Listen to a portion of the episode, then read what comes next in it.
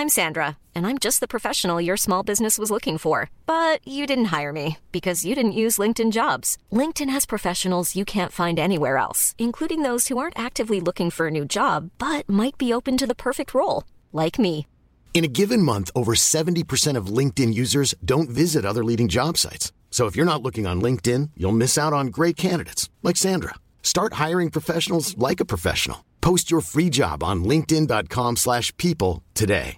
Ryan Reynolds here from Mint Mobile. With the price of just about everything going up during inflation, we thought we'd bring our prices down. So to help us, we brought in a reverse auctioneer, which is apparently a thing. Mint Mobile unlimited premium wireless. Ready to get 30, 30, bit to get 30, bit to get 20, 20, 20, bit to get 20, 20, bit to get 15, 15, 15, 15 just 15 bucks a month. So, Give it a try at mintmobile.com slash switch. $45 upfront for three months plus taxes and fees. Promo rate for new customers for limited time. Unlimited more than 40 gigabytes per month. Slows. Full terms at mintmobile.com.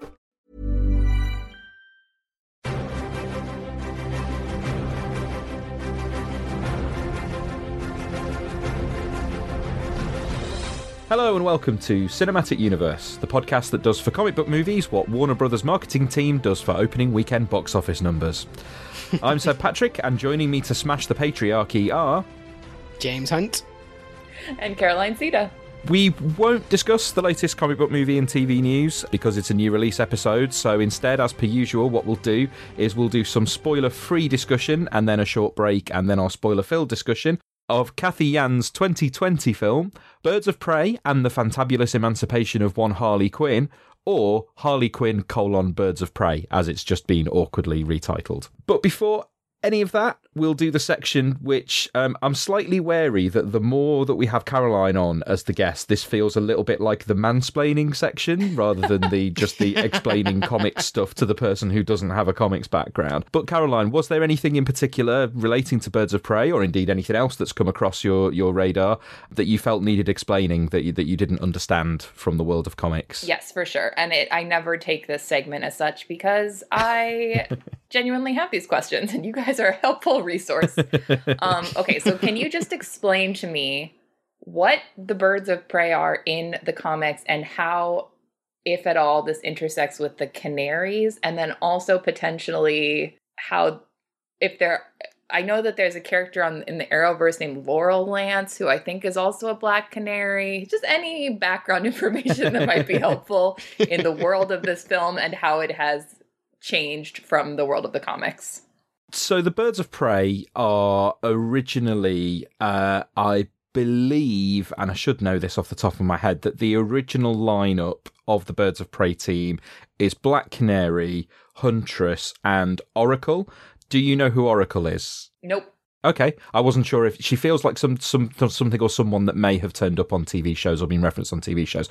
Oracle uh, was Barbara Gordon. Um, after Gar- Barbara Gordon was paralysed by the Joker in The Killing Joke, Barbara Gordon being the original Batgirl, I should say, she then in the pages of Suicide Squad actually was reinvented as Oracle. So uh, while she was in a wheelchair, what she basically did was she set herself up as this kind of remote operative superhero support. So she became this anonymous figure with kind of access to all computer systems.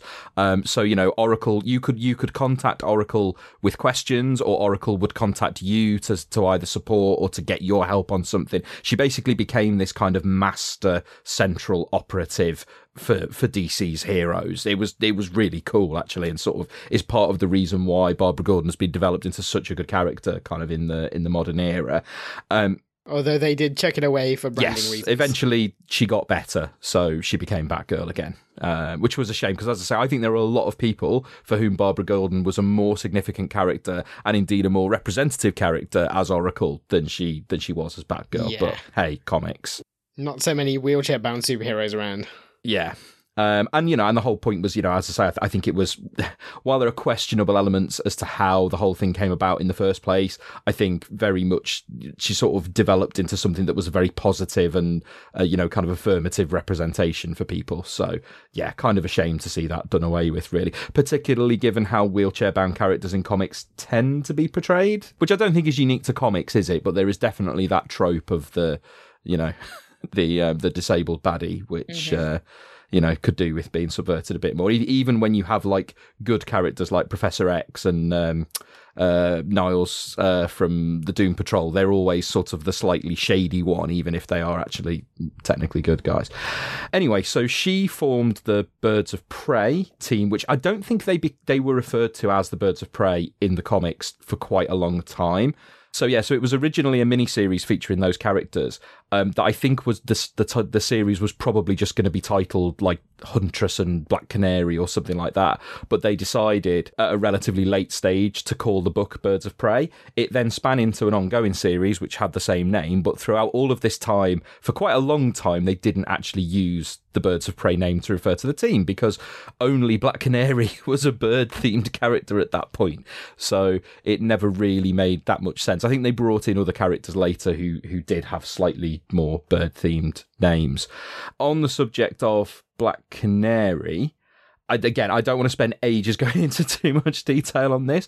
Um, but Caroline, have you have you seen or read Watchmen? And I mean original, not TV show. Yes. As in the movie. So you know the way in Watchmen you have the mother daughter Yes. um, lineage of hero. That's Black Canary. They basically got that from Black Canary. So the original Black Canary was Dinah Drake. And then her, and so she was a golden age character. She, she's been around since like the 1940s and was kind of one of DC's most prominent female characters throughout that time. Then her daughter is Dinah Laurel Lance. So Laurel is actually her middle name, but she's also called Dinah, and she's the current Black Canary. So that's why you've seen different characters with that name. With that name. I think sometimes they may have had versions where she's actually being called Laurel, but certainly for all the time that I've known the character, she's always gone by Dinah. Mm-hmm. And are the Canaries? a- Is there like another female superhero team called the Canaries, or this is just one lineage? I've never heard of that as like a group. I would assume it's just been referred to.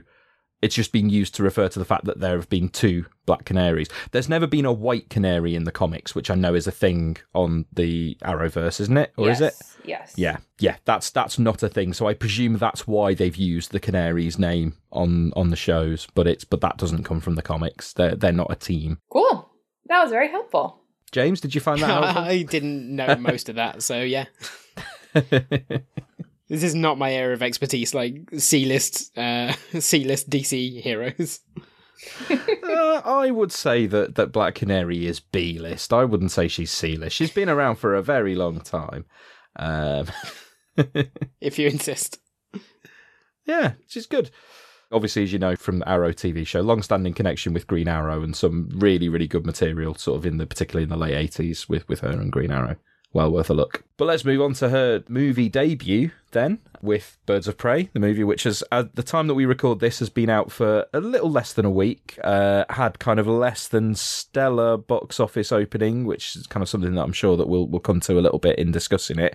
Um, before we go into some spoiler-filled thoughts, and uh, you know, if you if you haven't already seen the film yet, obviously turn off after we've done our spoiler-free opinion, and then then come back and listen to the whole thing when you have. And uh, not wanting to give too much away about the uh, the spoiler-free opinions, but I, I think that is a thing you should go and do.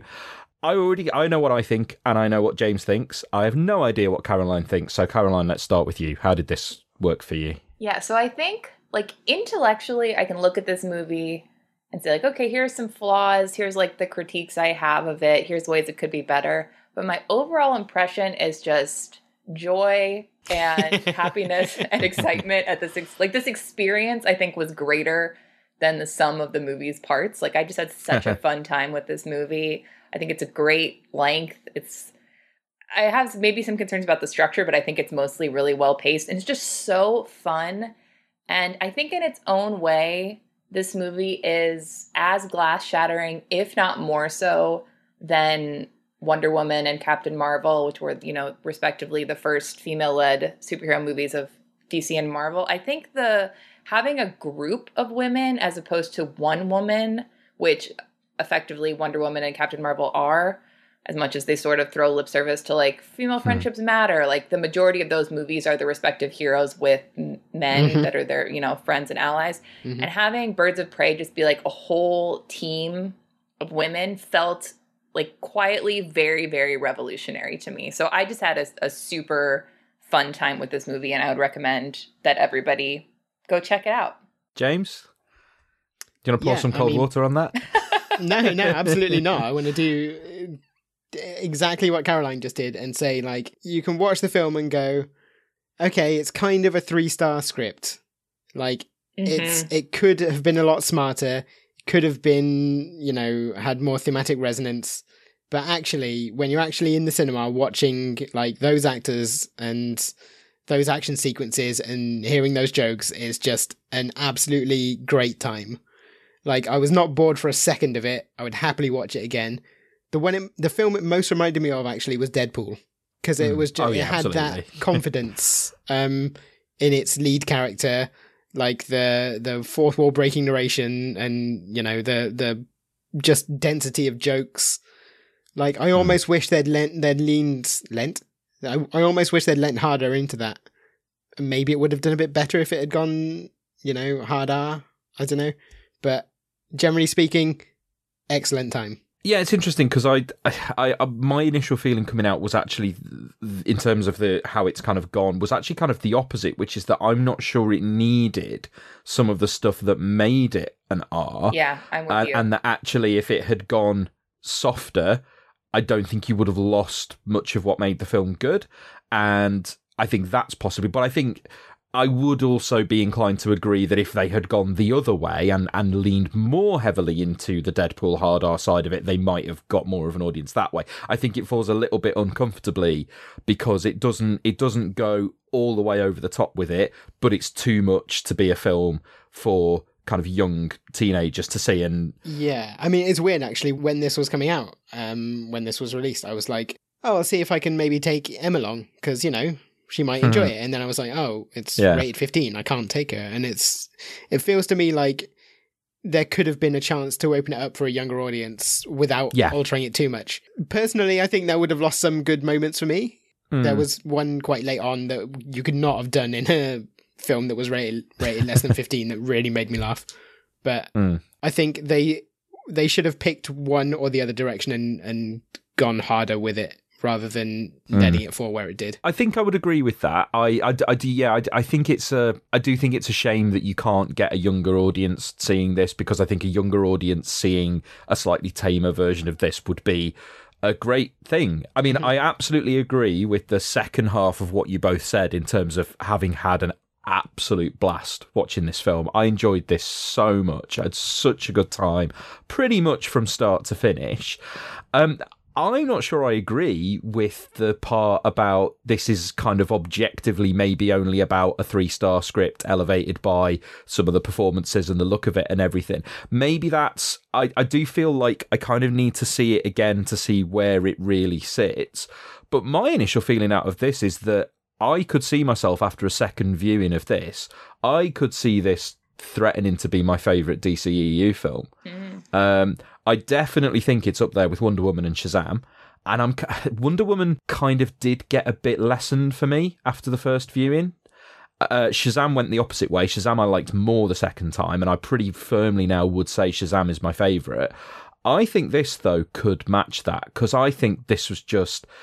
I think it's got such a strong sense of itself. I mean, other than the fact that, yeah, okay, if you talk about the the, the appropriateness and the rating, it, it does fall a bit awkwardly between two stools because it's films that kind of sit, I think, what would have been like an old fashioned 15 don't really seem to exist generally anymore. You kind of only really have an 18 or, well, what used, what would have used to have been an 18 kind of generally now gets classed as a 15 a lot of the time. I'm sorry, Caroline, I'm talking in UK terms because I know that US terms are slightly different.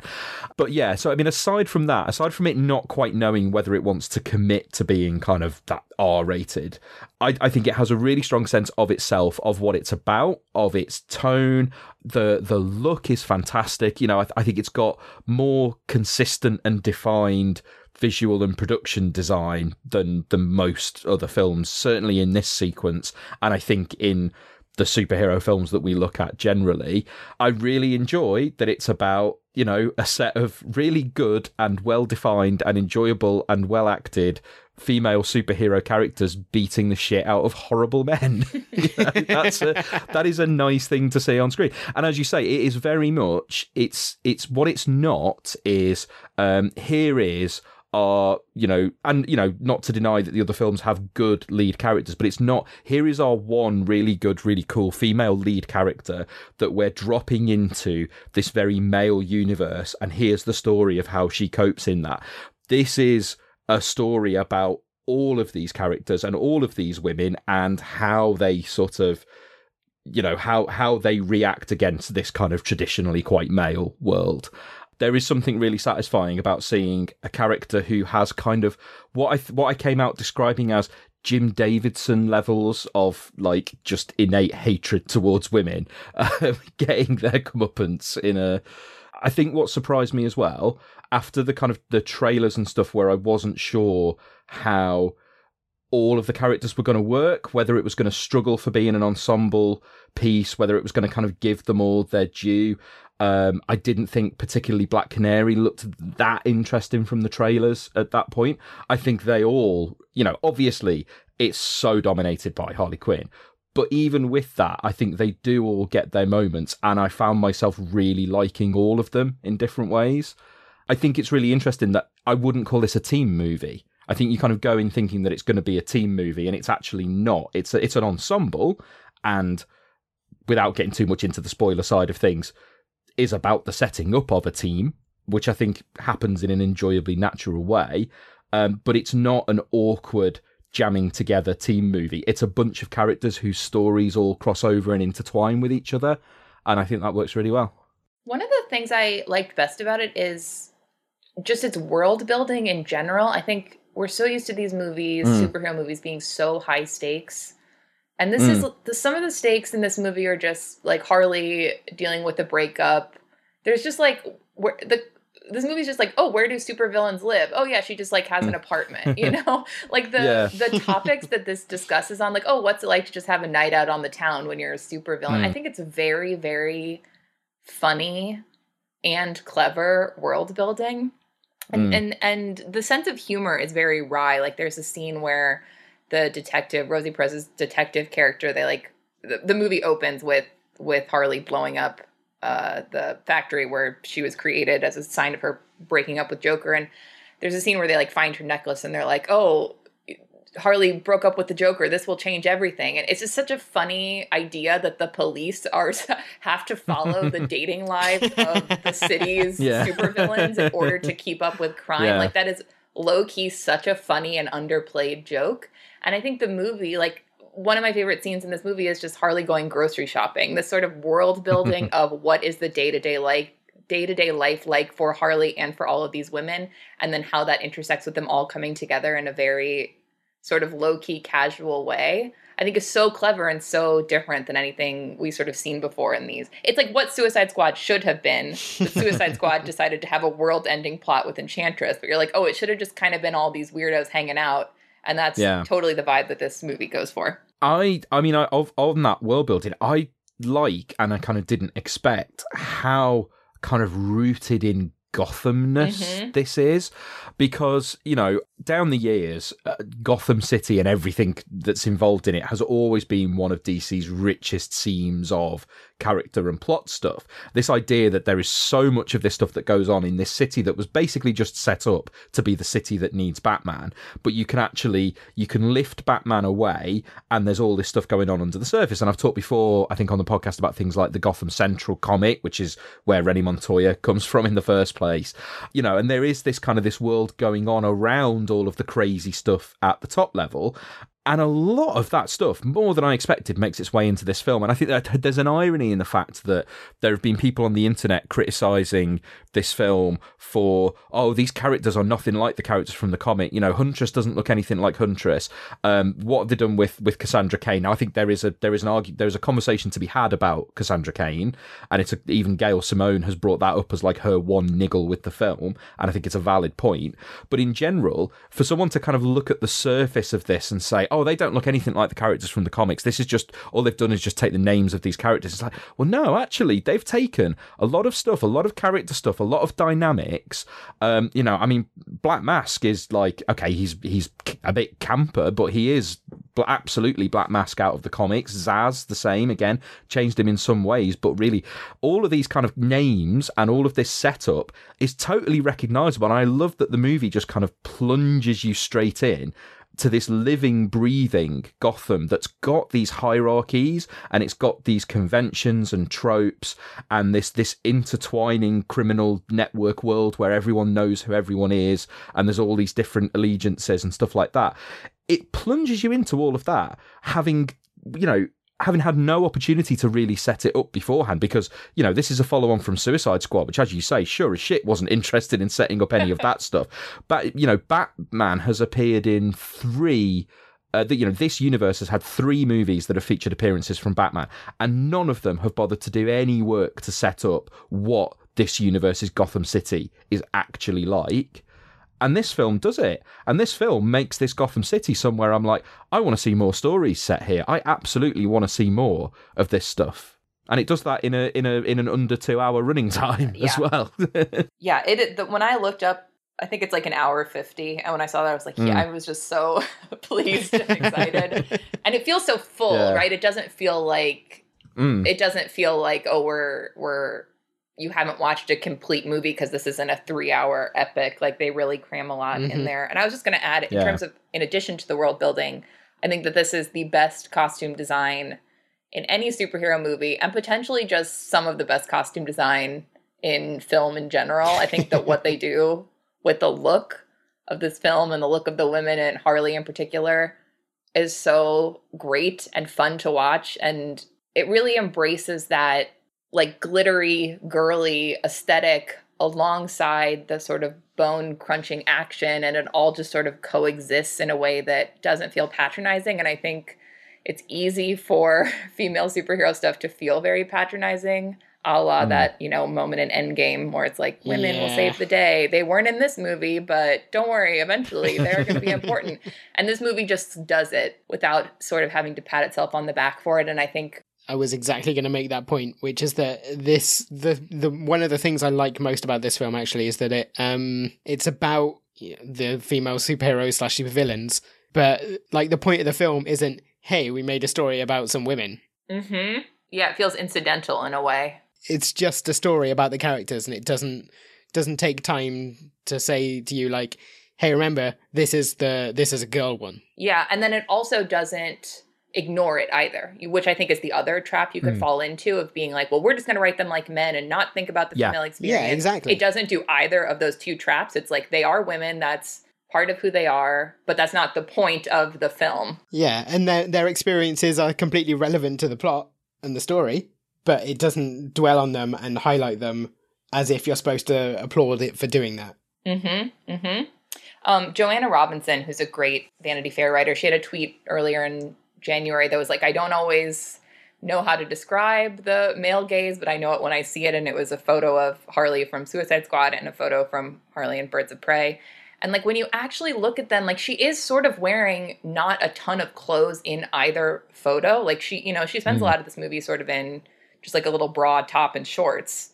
But the just the difference in how she's styled and how she's filmed is it's like night and day. Like how much it, it feels like she I don't know, just is not objectified in the way she is in Suicide Squad, which I actually like. I like Suicide Squad and I really like Harley in Suicide Squad, but when you look at what they do in this film, it's just eh, like a totally all of the the potential that was there is just fully realized. And it's just great that she, I don't know, the clothes are just, the clothes in this film are just great. And I love that we can just come out of a superhero film talking about how great all the glittery clothes were. Like, that's a great reality to live in. mm. Anything else that's kind of non spoilery then before we move on? Or do we want to kind of get into more specifics of the reasons why so much of this was enjoyable? Yeah, I think I'm ready to dig into the plot. I am so you. I, I, mean, James, you you were you were slightly more muted when when you kind of said initially what you thought about this. So uh, I'm pleased that actually your your experience was positive. I don't think I said before, but I think it's probably I don't think this is necessarily the best produced DC Universe movie, but I think it might be my favorite. Hmm. And like, I did really enjoy Wonder Woman and Shazam, but I feel like if I was going to watch anything, I'd come back to this one because this is much more my sort of thing. Hmm. Yeah, and also as I say, I think I think surprisingly, I think it. I think the main thing I would say is I think it's kind of the most DC-ish. I think it's got the most DC stuff in it up to this point, and that's not what I would have expected. You know, we've had a Justice League movie, and yet somehow this feels far more like a DC comic on the screen. So, so yay. Um, well, let's listen to one of the trailers that apparently haven't done a very good job of selling this movie to people and getting them to go and see it. Even though they're great trailers. Yeah, well, that's you know we talked about that second trailer. That's what I'll play in here probably, and I, I, I absolutely think this film was the film that this trailer promised. Yeah. So I don't know why that hasn't worked for more people, but let's let's come out the other side and talk a little bit more about why. Mom deserves the best, and there's no better place to shop for Mother's Day than Whole Foods Market. They're your destination for unbeatable savings, from premium gifts to show-stopping flowers and irresistible desserts. Start by saving 33% with Prime on all body care and candles. Then get a 15-stem bunch of tulips for just $9.99 each with Prime. Round out Mom's menu with festive rosé, irresistible berry chantilly cake, and more special treats. Come celebrate Mother's Day at Whole Foods Market.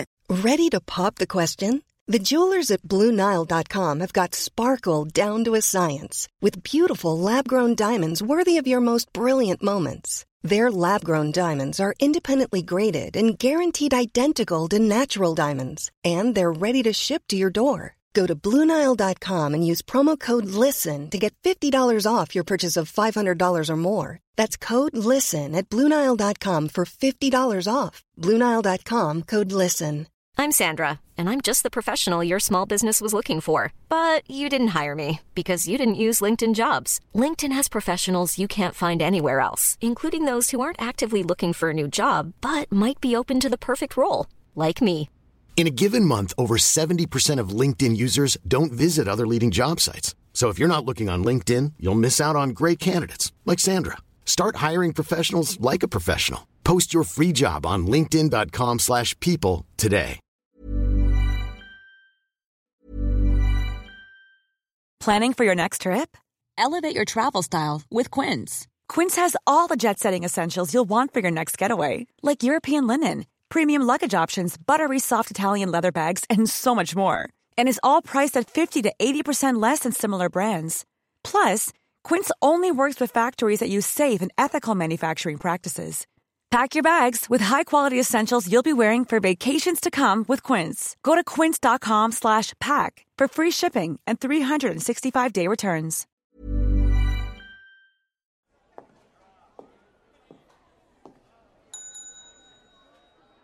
Can I help you? Why, yes, yes, you can. I'm here to report a terrible crime.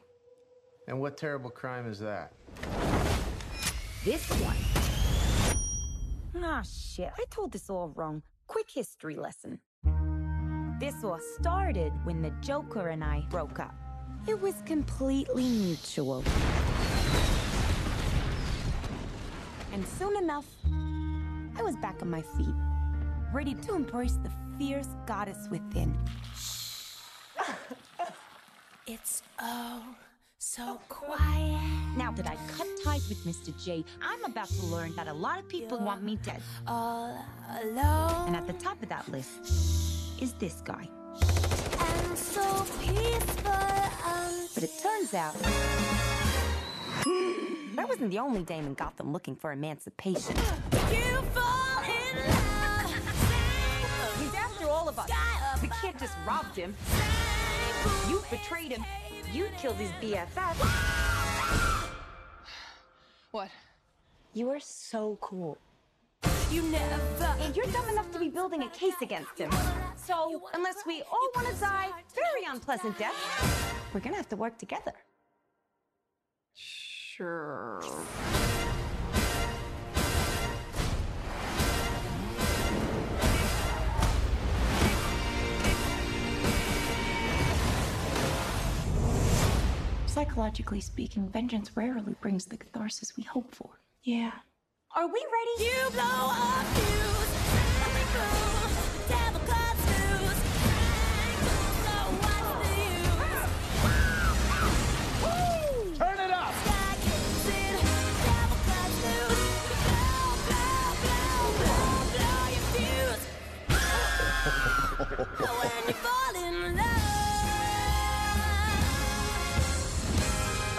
shit. Is that a hyena in a bathtub? Named him Bruce after that hunky Wayne guy. Okay, so that was the trailer for the film. Uh, we can kind of get into talking about some more specifics now. Um, but kind of just before we do, actually, let's because we did just touch on on that that marketing side of it. So obviously, there's been kind of this this talk and these reports of oh, it's had the lowest box office opening for a weekend for a DC film. You know, disregarding the fact that it's R rated and had a much lower budget and seems to be marketed badly. Why is it that people haven't really engaged with this, and what elements I think particularly what elements of this film should be being pushed more to try and sell to people why it's really enjoyable? Well it's tricky to me because i think like you were saying like to me the marketing is great and i've heard people say they didn't like it or whatever but to me the marketing made me so excited to see this movie and like you said i do think it's representative of the movie itself. I wonder so i think there's a couple things here. They're going for the like it used to be movies just didn't big movies like this didn't open in the winter at all but you had deadpool had a huge success in february and black panther had huge success in february so they're you know going for that slot. I think i mean maybe this is a little thing but both of those movies literally opened a week later than this one. They were like around the 12th or the 14th and this was around the 7th i mean maybe it's crazy to be like one week would make that much of a difference but you're sort of i don't know are people in the middle of winter just like excited to go out and see this movie. So that's one question I have. Two, the Oscars were earlier this year. So again, I can't imagine that's making the biggest difference for the overall box office, but maybe the conversation just felt like it wasn't fully focused on this. Um, three, I think, I think that there isn't, I could actually see this being a movie that has a really great like tail end extended box office and winds up making a lot of money because I think the word of mouth is really good. And I also think that this isn't a movie that it feels like you need to go see immediately to be in the conversation about it. And I think things like Joker, things like Deadpool, obviously Black Panther, like it felt like I need to see this immediately because it will be buzzy. But I don't think this movie has that. And that's not necessarily a bad thing. Like, in fact, that's one thing I liked about it was that it was lower stakes. But I think maybe that means that people aren't rushing out to see it. Like, even as we're mm. going into the spoiler chat, I'm like, I don't really feel like there's all these major spoilers and things I want to discuss. No. Like, it's just sort of like, a low key hangout movie, and that's really fun and great. But maybe that means people aren't feeling the need mm. to immediately go out and see it, and that will that will happen later. Yeah, I don't think anything happens in this movie that you would not expect to happen by the end of it. I think is is kind of fair to say. Joe, podcast Joe, asked us, you know, kind of, do I need to worry about spoilers for this film? Was it Joe or was it well it was somebody in the WhatsApp anyway. Uh, and I basically said well no not really. I don't think there's anything that anyone could tell you about this film that would spoil the experience mm-hmm. of it. Is it a shock that they defeat the villain at the end and kill him in an amusingly gruesome way? No of course not. You know you know he's going to get his comeuppance from the moment he first comes on the screen. Is it maybe mildly a surprise that the film doesn't end with it being Harley Quinn in the birds of prey. Actually, the way that maybe at the start of the film you'd think this film is about the birds of prey forming with Harley Quinn as a member. I think as the film goes on, it becomes clear that it's telling two separate stories, and one of them is the story about the emancipation of Harley Quinn, and one of them is the story of the birds of prey. And it makes perfect natural sense that they form a group and Harley and Cassandra go off. Like that, that, you know, I don't think that ending is a real surprise mm-hmm. once you followed the film through. So yeah, I don't think there's too much concern about spoilers. And yeah, maybe that does mean that people wouldn't kind of rush out for it. I think one possible thing that maybe hasn't been marketed enough is kind of how much of a I, I, I don't I saw people saying that it wasn't clear from the trailers kind of what the plot of the film is or what it's really about. And I think part of that is that really what it's really about is just a bit of a runaround. Yeah. Um, I think it could have sold itself more as a caper. And I've seen reference to you know kind of Ocean's 11 or Ocean's 8 in reference to it. And I think just slightly you know because it is a runaround after a MacGuffin and it is about all these people coming after this MacGuffin from different angles for different reasons reasons, and it becomes this kind of farcical caper. And I think you could have sold it on that a little bit more because I think bringing in that kind of it, it's about kind of crime in Gotham side. Um, I think that would spark people's attention a little bit more. And I don't mean, you know, the kind of person who goes, oh, well, this film isn't based enough on the comics. You know, if you said to someone, actually, this film feels really like it's set in a comicsy Gotham City and has loads of characters' names who you recognise, that's still not going to assuage the kind of dickhead who complains on the internet about Huntress's costume not being porny enough. I feel like nothing's going to persuade that audience. Exactly. So there's no point trying to go after those guys, but I think people in general kind of do have an expectation of Gothamy crime stories based on things like Gotham the TV show and the Christopher Nolan Batman films. And I think you could have just leaned into that a little bit more to, to pique the Well, see, interest. if I if I was gonna like pitch this story as anything, it would probably just be like a day in the life of Harley Quinn because that's that's what it was, Hmm. right? Like we got flashbacks. Yeah. But it was essentially 24 hours of, of Harley Quinn's life. And Yeah. this is kind of what I mean by how I think the script could have been a bit tighter. Like if they'd lent into that or if they'd lent into the the idea of it being a sort of caper or a heist or whatever, like it would have felt like an easier sell. As it is, it sort of meanders around in lots of different small circles until it ends up in, Mm. you know, the sort of place you expected to end up at the start of the film. Mm. It it's not very surprising as a story. No. Yeah, I think what's surprising is the the look and feel of it, Mhm. which I do think the trailers sold well. I, I mean, we talked about this before, but I do think the rating here was a mistake. I would have pushed for it to be a PG thirteen movie. I think that would Mm. open it up to more people. Obviously, I think. I mean, I don't know. Personally, I've never re- really gotten the appeal of the like Deadpool. Ooh, we're R rated because we say naughty things. Like clearly that works. Like those movies make a lot of money, but I'm like, I'm not. You know what I mean? Like I'm not. I don't know. Yeah. I'm not titillated by the thought of an adult man saying something sexual. It's more the violence that I enjoy. Yeah. Yeah. In Deadpool, certainly, it was the cartoonish violence, and like I was saying before, my my favorite moments in this film were the cartoonish violence, like um Harley jumping on that guy's leg, or when they blew Black Mask up Yeah. with a grenade. Like those were big Mm. laughs for me, and I'd have loved to have seen more of that in the film. See, I think well, the two moments you just mentioned, I think are good. Honestly, I think you could get away with those moments in a PG thirteen. I, I think you can get away with Yeah. a lot of this violence in a PG thirteen movie. Like, I think you'd have to have cut away slightly sooner on the face cutting. Yeah, I think you could have got away with that exploding bit. I think you definitely could have got away with the leg breaks. Yeah. You definitely see worse than that in um I mean flipping you see worse than that in Indiana Jones. Yeah. you know. Well, and I actually thought the face cutting scene, that was the one moment that really stood out to me as feeling tonally like it wasn't fitting with the rest of the movie. And I get that you want to establish Black Mask as a as a real threat, but it felt like it was too dark and somber for the otherwise fun and flippant tone of this film. Mhm. Like that's a scene I would have Mm. I would have not wanted to include. I think for me, the thing that would be lost, and this is really just a commentary on the MPAA rating system being ridiculous, but I think that the swearing in this movie is actually pretty good. and it's always nice when a movie can do that. And it would be a shame to have to, you know, put cut all that out for a, a PG thirteen. But I I wonder if that might have been worth it to bring in. I mean, I, wider think the swearing is the stuff you could have stood to lose most easily.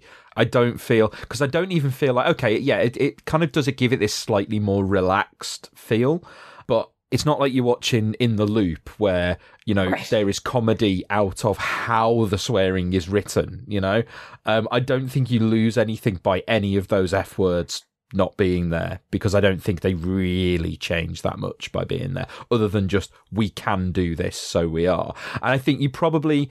I think you'd probably have to dial down slightly on some of the Black Mask un- unpleasantness. That's the really sort of unsettling scene with the with the woman on the table. You know, it's you're not actually showing anything kind of unsuitable there, but the implication there and the feel of that scene, I think, probably is different if you're if you're doing a PG thirteen. I don't think so though, because the movie Taken is a PG thirteen, and I found that to be Uh. truly one of the most disturbing and graphic movies Mm. I've ever seen. I think that you, when it comes to violence and like putting women in traumatic situations, they will let you do as much as you want in PG thirteen. There is an incredible double standard about violence in comparison with Yeah. sex in in film ratings, and that's an entire conversation that you know we could have a get into.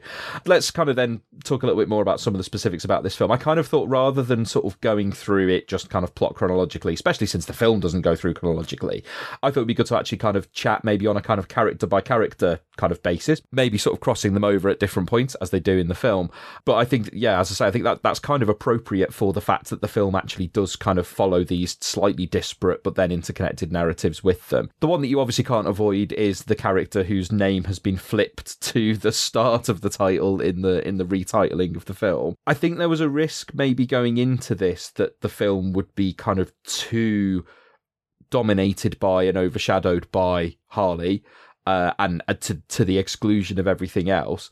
I think it's undeniable that she does dominate the film, but actually, I think it does do quite a good job of of balancing other things around her, which means that you can just enjoy how just relentlessly fun and and how much she just completely inhabits this character in a I know we keep making the comparisons to Deadpool, but this is at the level of Ryan Reynolds as Deadpool in terms of this person just is this character. You cannot imagine anybody else playing this character. they have defined this version of this character, how they sound, how they look, how they act. Why they are so popular is partly as a result of what this actor has done with them.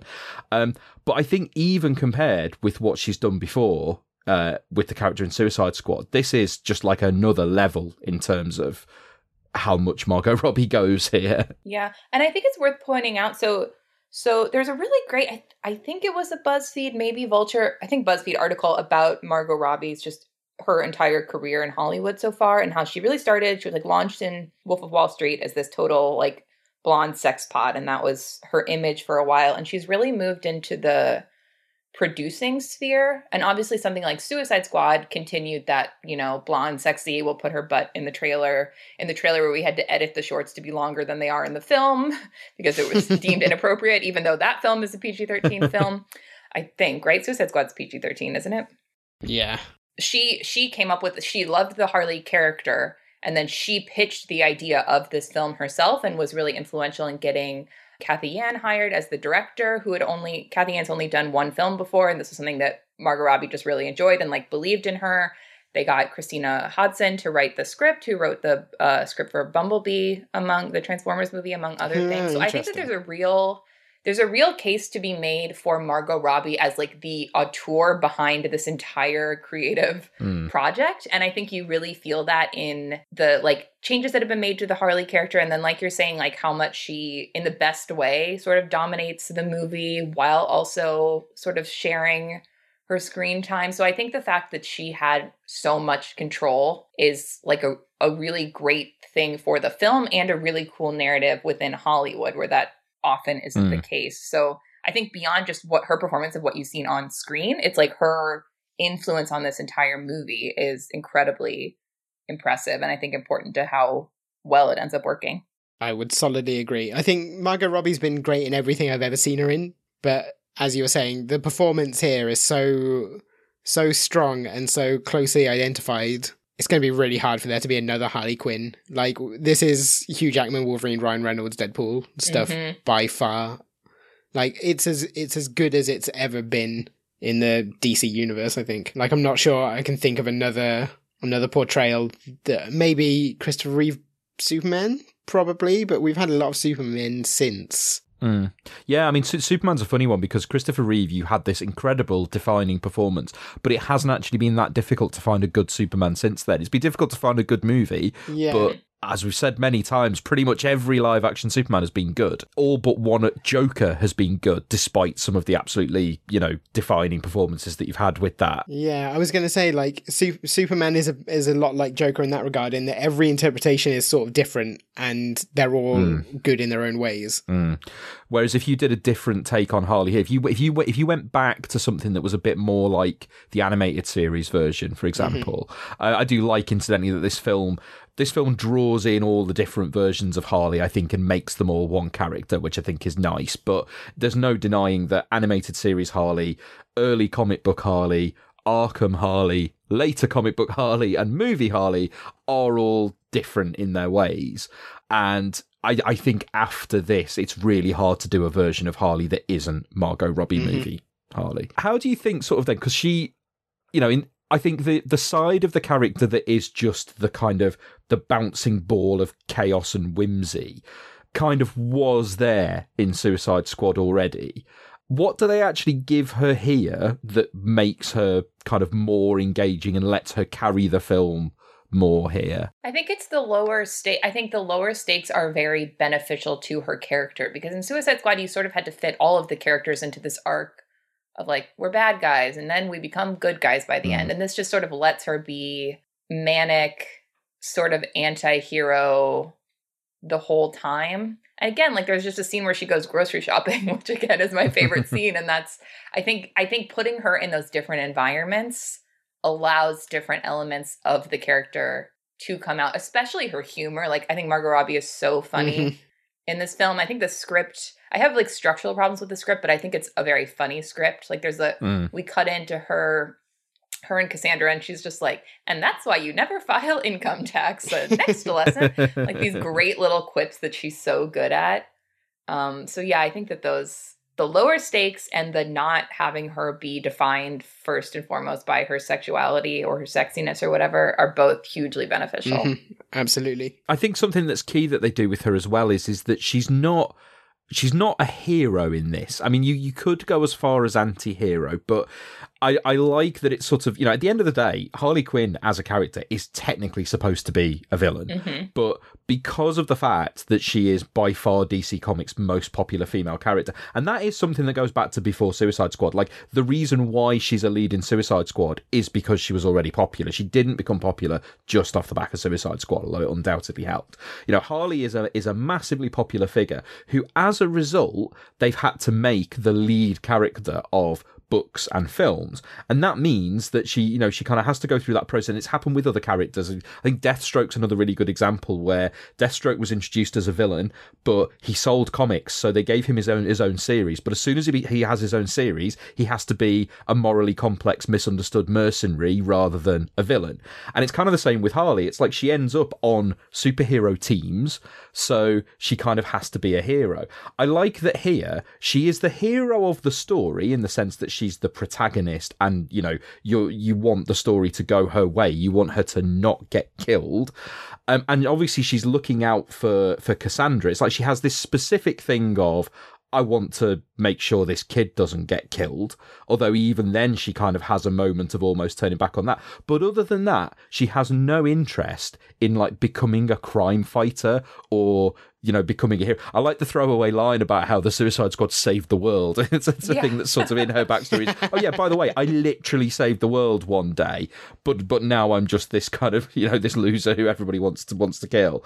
But I yeah, I like that actually they they just about kind of keep her on the line. I say, I mean, she doesn't really do anything villainous in this film, but they don't go so far as to actually give her a plot that means she has to kind of full on be a hero other than, yeah, obviously she's fighting the baddie at the end, but they're all doing that. So I think it's very smart to they position her as this scrappy underdog. So you know, announcing mm. that she she broke up with Joker means that all of these people that had grievances against her are coming to get her. And so it's like the plot sort of just stems from that. It's not like she was trying to pull some crazy heist or something. It's like the plot is coming at mm. her. And I think, yeah. or these, you know, conflicts are coming at her she's actually trying to avoid the plot yeah. of the film for its duration. yeah. And so that just gives her this like scrappy quality of things are things are coming at her. And I think you see this reflected in her fighting style too.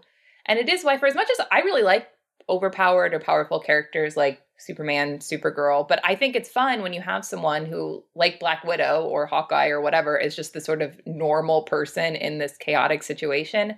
And I think it's really fun Harley gets in these situations and you're like, okay, there actually is stakes of how is she going to get out of this? She does not have Batman's insane tech. She's just like a person standing there and there's a million guys coming at her. And that like fun scrappiness, I think, is a great way to position her character in this film and the action's great. Should talk about the action in this movie? um, Go for I really it. love her the like the style of her because she is she's got this like cartoonish element to her. Yeah. Whereas like people are sort of running out with guns and she's like doing cartwheels and backflips and stuff. Like yeah. it's so it's so perfect. Like the only thing she was missing was a comically oversized hammer because she did get a big hammer, but it wasn't big enough for me.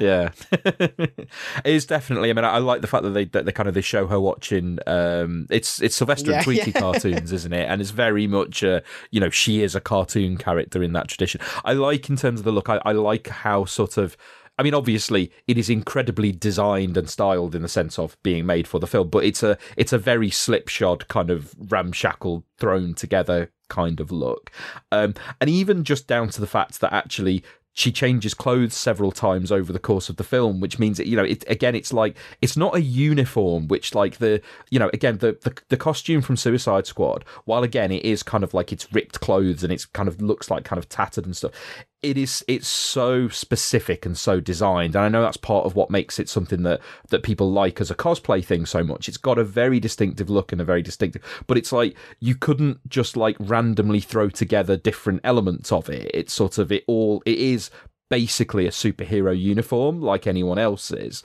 Whereas here it's just like she's wearing different clothes on different days. And sort of you know i like the fact that they all bother to get changed for the final fight as well actually. Sort of um, the fact that that's actually a plot point. This movie's just like we love clothes and it's cool if you love clothes too. And i really mm. like that as an ethos because i do mm. like watching like cool beautiful people in beautiful clothes. Like that is something i go to the movies for and i think things can feel embarrassed by that, but it's like we don't need to feel any more embarrassed by oh it's fun to watch her in cool clothes than oh it's fun to watch her in cool fight scenes. Like I think that's very mm. cool that those those two things can coexist here. Yeah.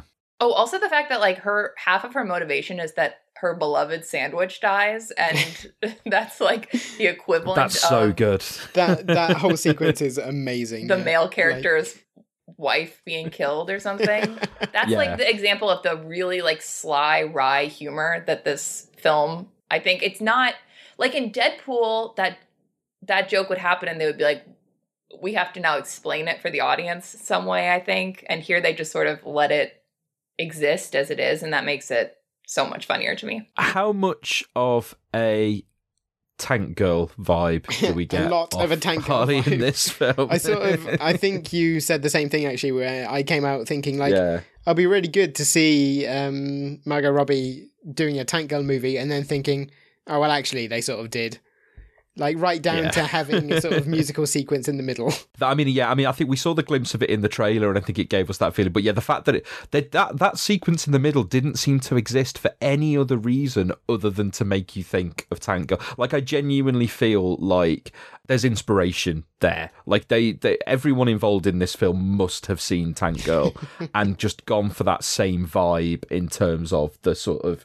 just the purely enjoyable detached chaos of the character the sort of i mean i don't know did we ever actually get a look to camera from harley in this i have a feeling that there might have been one. I think one, there actually. were a couple yeah but they were not it was not like it was not the deadpool style talking to the camera but little winky it, it was a Looney Tunes. It was a. It was you know. It's like when you know the, the occasional moment when Wiley Coyote will just look at the camera in desperation as something's about to fall on him. It's just those little, or even it's um it's Eddie Murphy in Trading Places. That that incredible moment of look to camera when they say the line about the, the bacon and lettuce and tomato sandwich, and when they're explaining commodities to him, and it totally breaks the fourth wall but in you know he doesn't talk to the camera and it like, has no logical reason to be there in the film but it is an absolutely natural moment to just have that little glance. And yeah i think we get a couple of those here.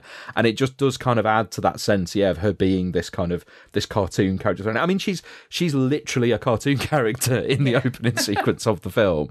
Um, i think that was a really nice way of doing the kind of the joker flashback stuff without having to actually get Jared Leto back. How enjoyable is it that this film just dunks on Jared Leto so much?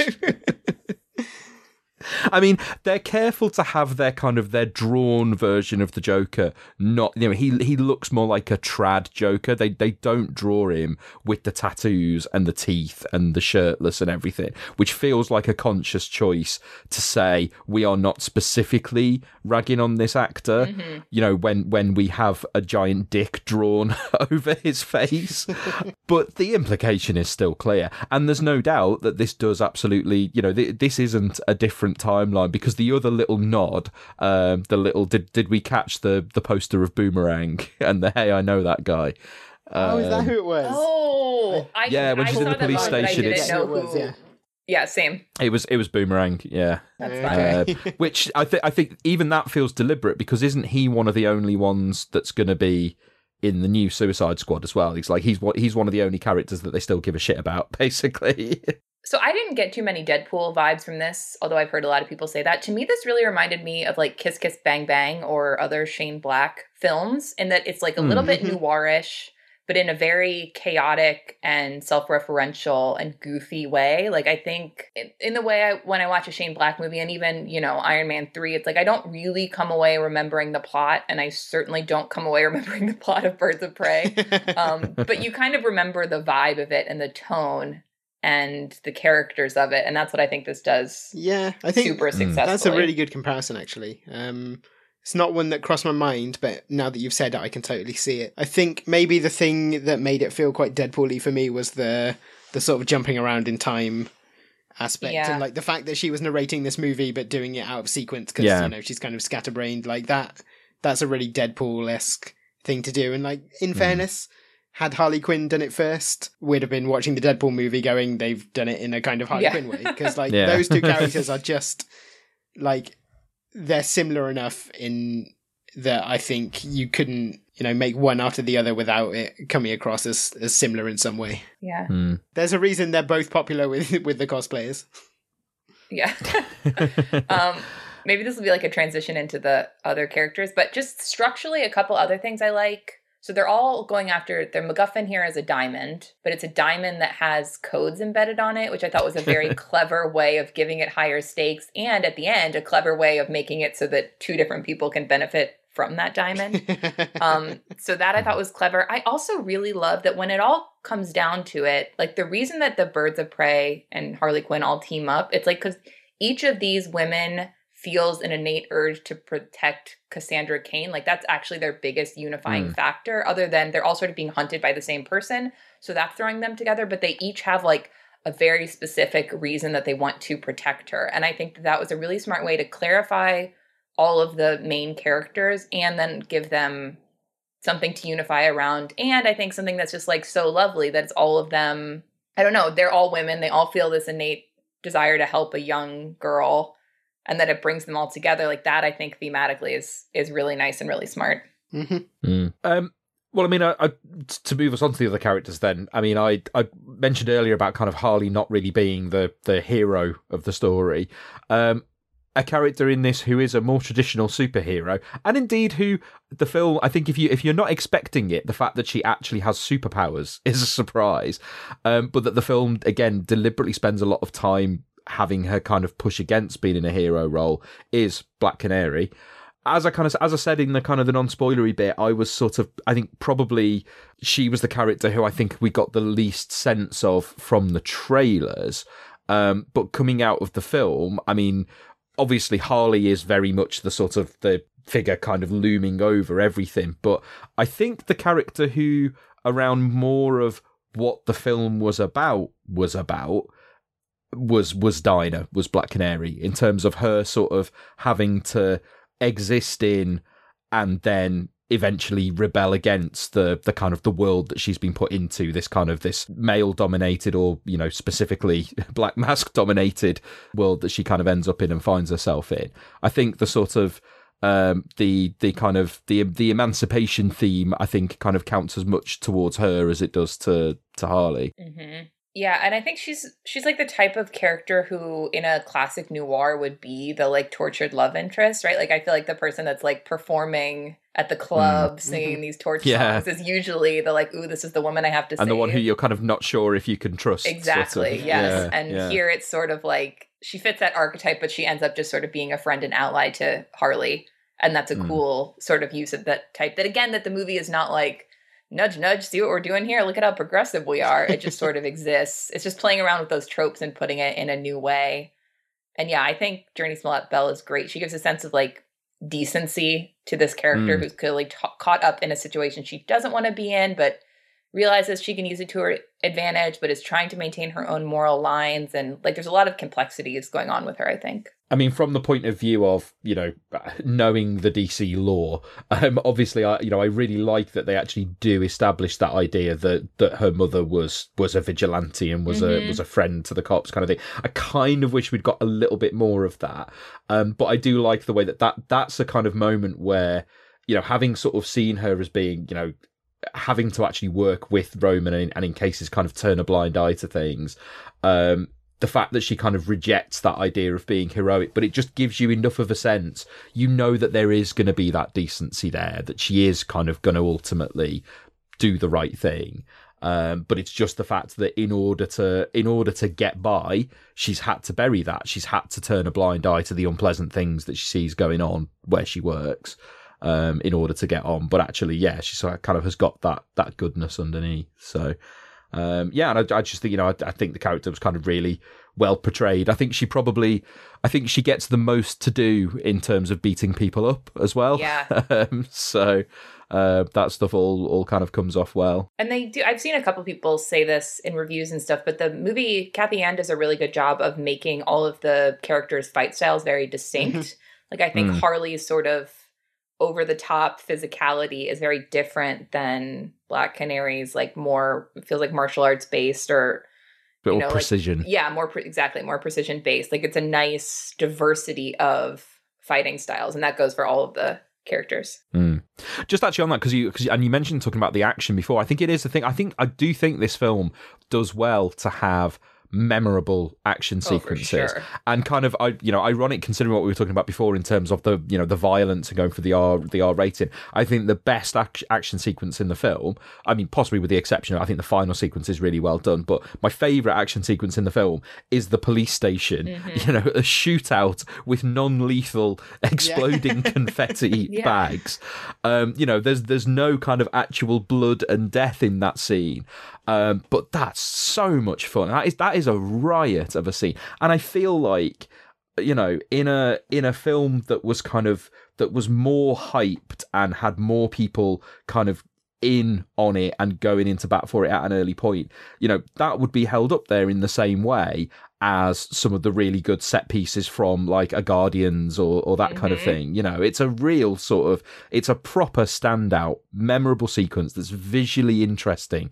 and funny. The action is funny, which is not an easy thing to do. And as I say, you know, sort of, I'm, I'm thinking of things like the um, the Yondu sequence in Guardians 2. You know, it's it's memorable in a similar way to that for me. Yeah, see that the the fact that the action is funny is one of the things that makes me compare it to Deadpool because usually mm. superhero action is kind of you know cool at best, whereas in in the sort of best sequences in Deadpool, you're laughing at what's going on and you're surprised by what's going on, and it's playing with those tropes and sort of coming at it from an interesting angle that you haven't seen before, and that that sequence Right, I think most of the action sequences in this film do really well to to do that, but particularly the one in the police station, like the funhouse sequence is great. The um the chase with uh, Renee and Harley is also really great. Like there there was no action sequences in this film where I came out thinking like, oh well, that one was sort of phoned in. Yeah, no, mm. they're all really good, and it does feel like the plot is in a way just like to get you to the next action sequence, which I'm more than fine with when they're this well done.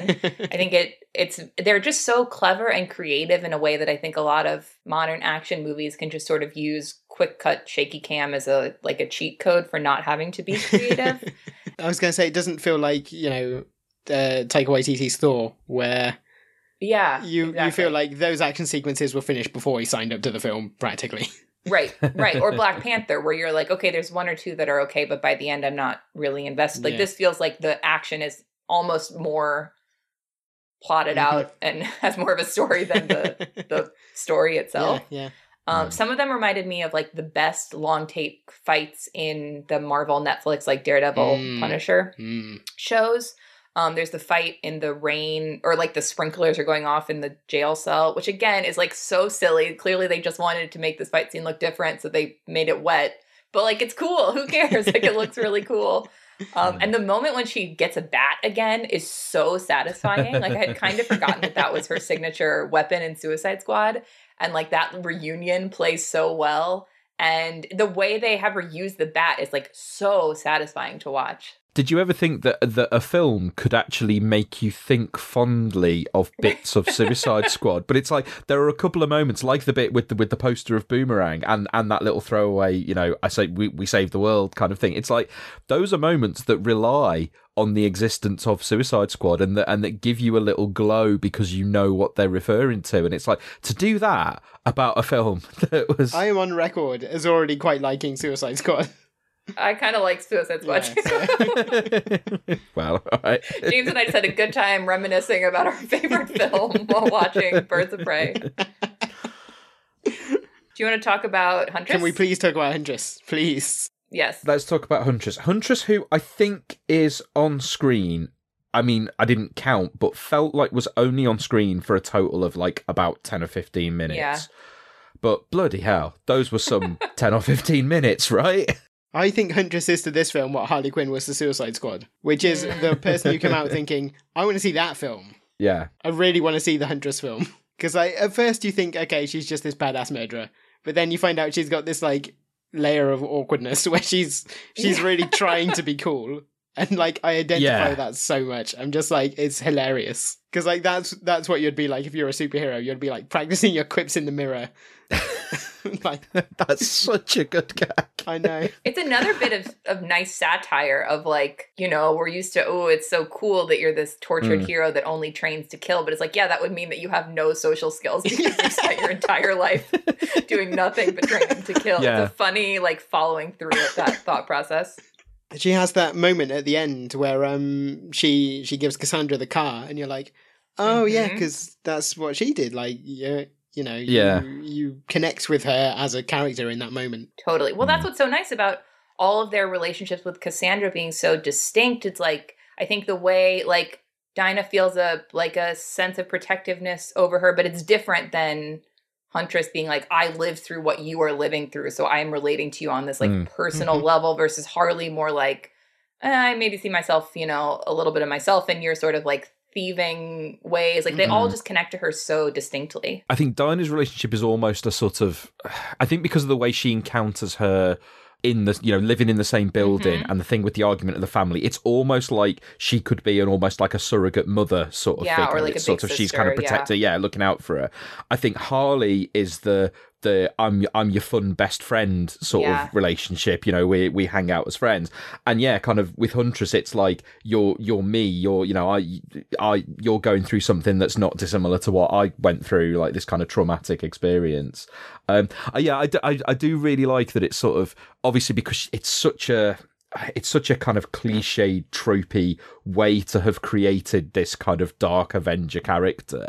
And yet yeah the fact that she comes out of it you know she is kind of dark and serious but it's not a kind of it's not a serious dark and seriousness. It's like it's a dark and seriousness that's in such contrast to everybody else around her. And coming from like mary elizabeth winstead who is so good at playing that that kind of detachedness i think here she's doing something that's in the vein of what you're used to seeing her do but kind of from such a completely different angle because it's not it's not affected detachment it's just as you say it's that sort of it's just that the character doesn't have the social skills. So she's just really awkward in every situation.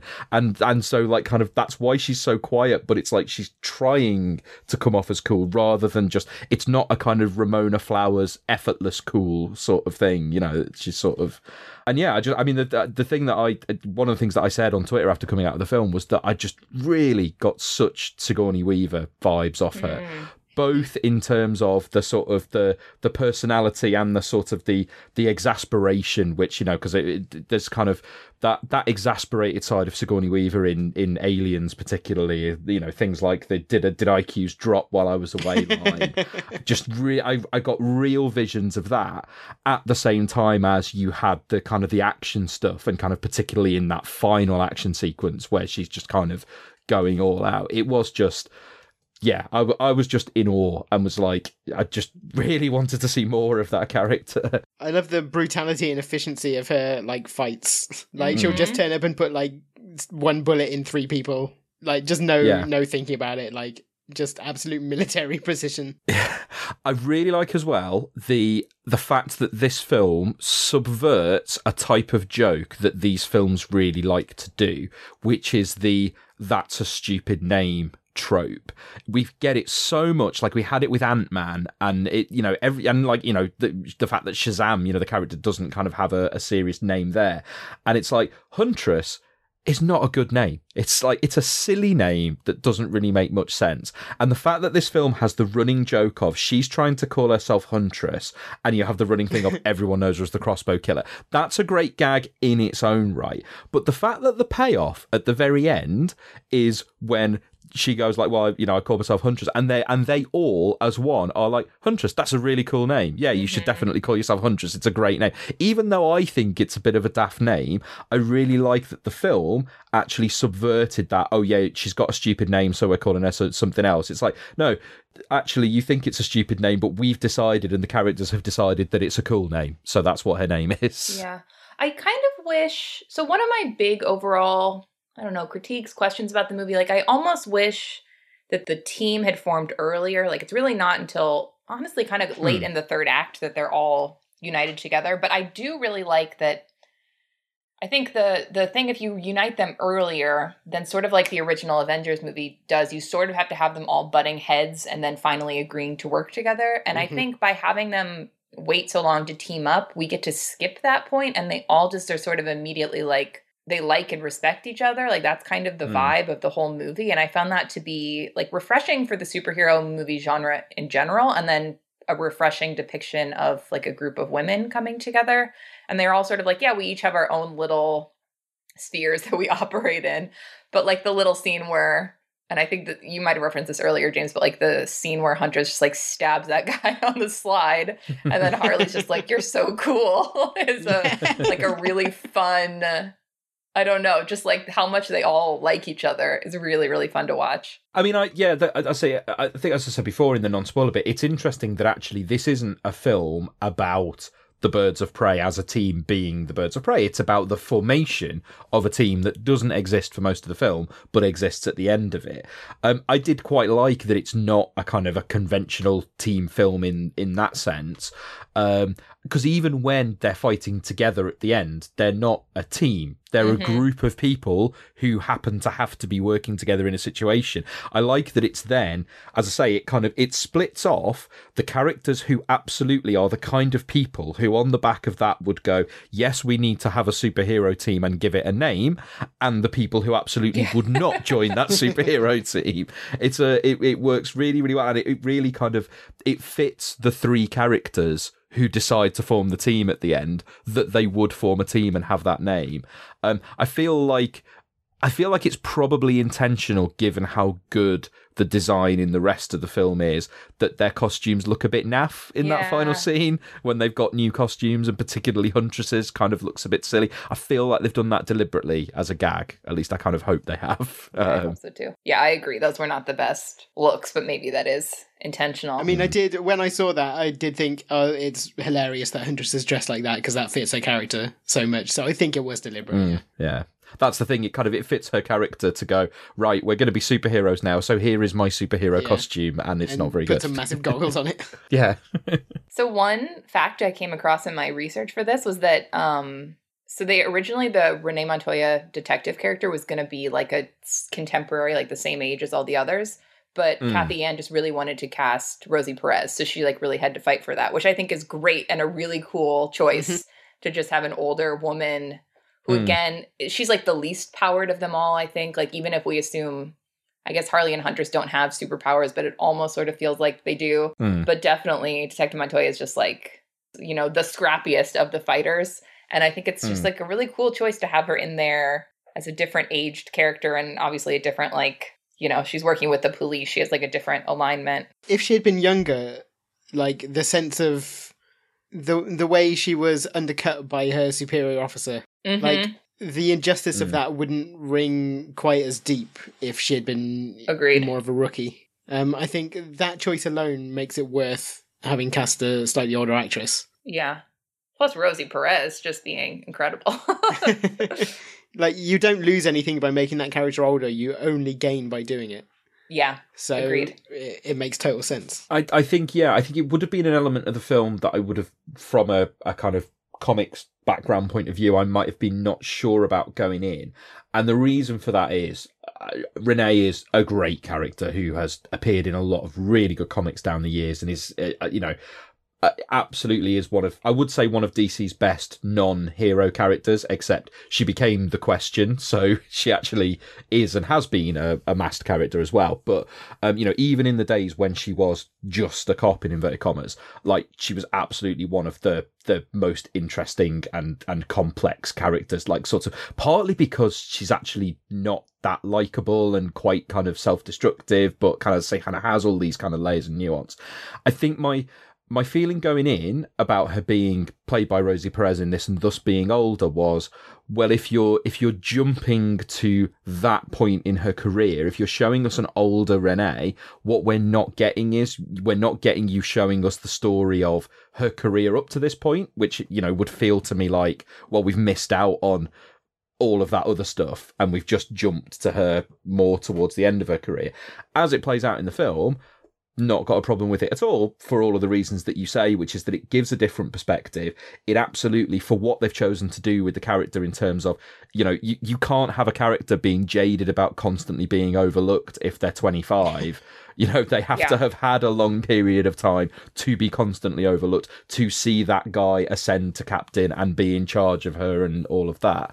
Um, also, yeah, you know, she is great. And, and also, I think, you know, there is probably a tendency to be to make the wrong judgment about whether an actress of that age is going to get to kind of do the actiony stuff as well and you know she absolutely does so it's not it's not like the film has to remove Renee from the action stuff Mhm. just because she happens to be being played by a 55 year old woman so that in itself is a really positive thing to have done Yeah. AKA the age of like half of our half of our Iron Man. I was about to say, yeah, Yeah, exactly. Yeah. She's the same age as, as Robert Downey Jr. or whatever, but you know, no one's questioning whether he can do the Yeah. action. If anything, I could have used more Montoya. I think, um, like I'm happy. Hmm. I definitely love everything we got, but I think in some ways she's the character who's like the least. Even though Huntress has less screen time, Huntress somehow feels more fully formed. I think. Um, but if Hmm. anything, that makes me just more excited to you know potentially see her expanded elsewhere. Hmm. Also, kudos to. I mean, you know, our qualms about DC, but like, and some of the questionable quality of their earlier films, but like they just gave us a female superhero movie. They just gave us one of their characters was being gay. They didn't do this Marvel stuff of like, oh, we took an unnamed side character who mentioned the fact that gay people exist. Please applaud our, you know, incredible diversity that we've given you. Like this is just like, yeah, here's a detective, here's her ex-girlfriend. We, you know, it's just a Mm. part of life. And like, again, kudos to DC for just doing things that I think Marvel doesn't do, but then Mm. expects us to applaud them for Did they actually doing. reference that in the film? I wasn't sure if they'd actually stated that they they must have because I don't know how I would have yeah known Yeah, that. Otherwise. I mean, that's fair because I was definitely getting that vibe, and I was thinking, like, is is that her girlfriend? Are they going to reveal? No, I'm pretty sure they're like her. I'm pretty sure they were like it's her ex girlfriend is the is the assistant DA played by Ali Wong. Unless I entirely made that up, I'm pretty sure that Harley defines her as that. It could well have been. I mean, I, I would have interpreted it that way without it being said because I know from the comics that Renee is gay, um, and that it's again kind of has been frequently a kind of core crucial plot point around the character. It's like She was Batgirl's girlfriend for a while, right? Uh, Batwoman's girlfriend. Yeah. Batwoman.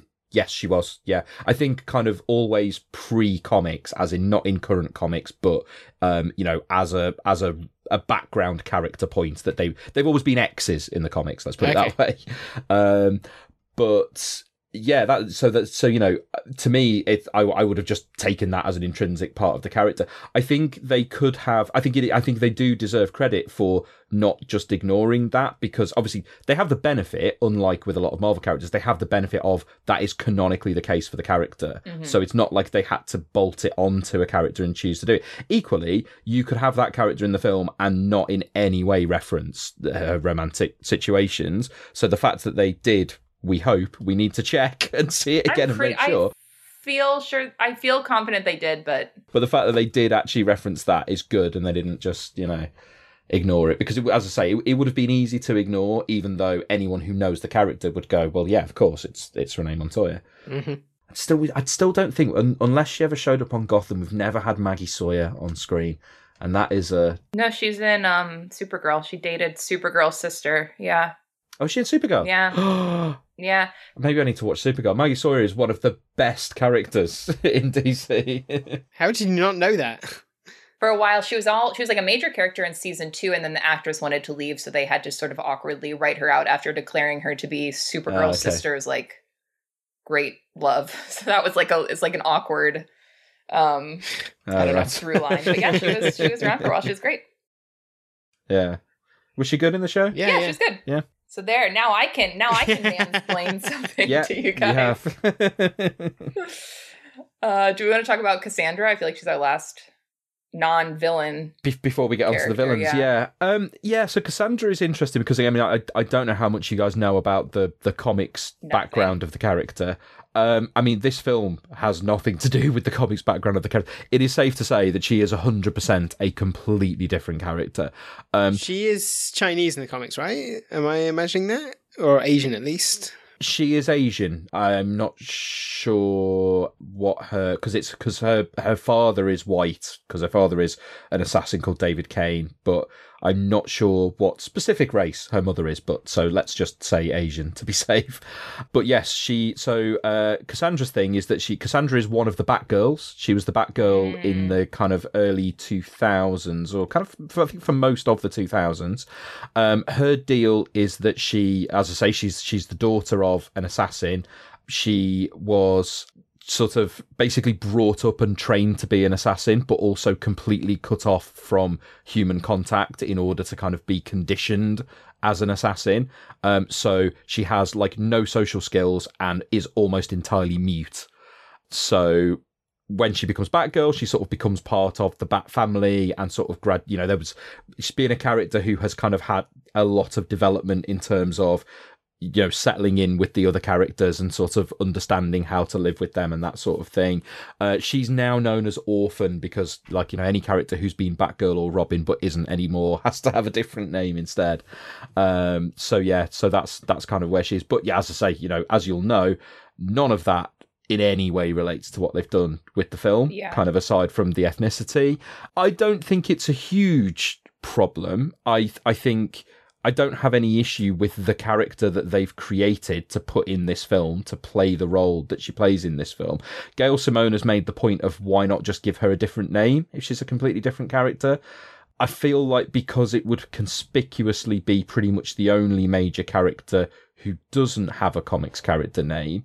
But I can also see the argument that, well, now you've used the name Cassandra Cain, you can't ever bring the actual version of that character in. Mm-hmm. So um, it's a bit maybe giving themselves that hole if they were ever kind of going to plan to do that and expand the the bat side of things. But yeah, I, I don't have a huge issue with it. I do think it's a slightly strange decision to mm-hmm. have used that character name. Yeah, but the character's a lot of fun. There's no denying that. It's something that comics movies do a lot, though, isn't it? Which is to to name mm. a character after a comics character, even though there's no real connection to them. Like it tends to be more incidental mm. characters, but it's not it's not something that's unique to this. Wasn't that the case with Dark Phoenix?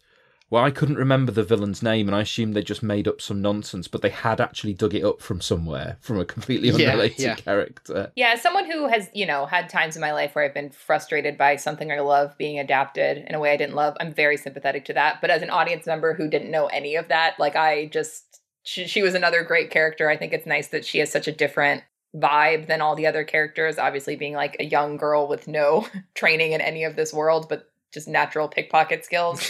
Um, mm. I thought she was a nice foil for everybody. Like I said, I think she brings out a lot in the other characters. And there's just like a really funny running joke about her needing to poop because she swallowed a diamond, and that sort of humor does is not always my style of humor, but I actually found it very funny and well done here.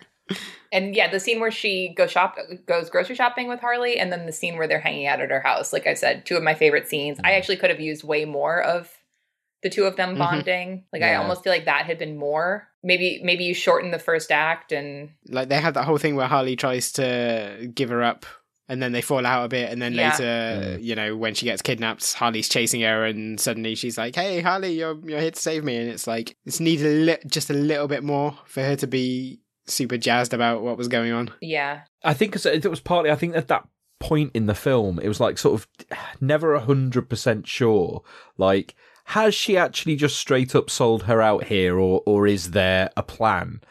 And it, I, I think the film kind of shies away from actually concluding that one way or the other.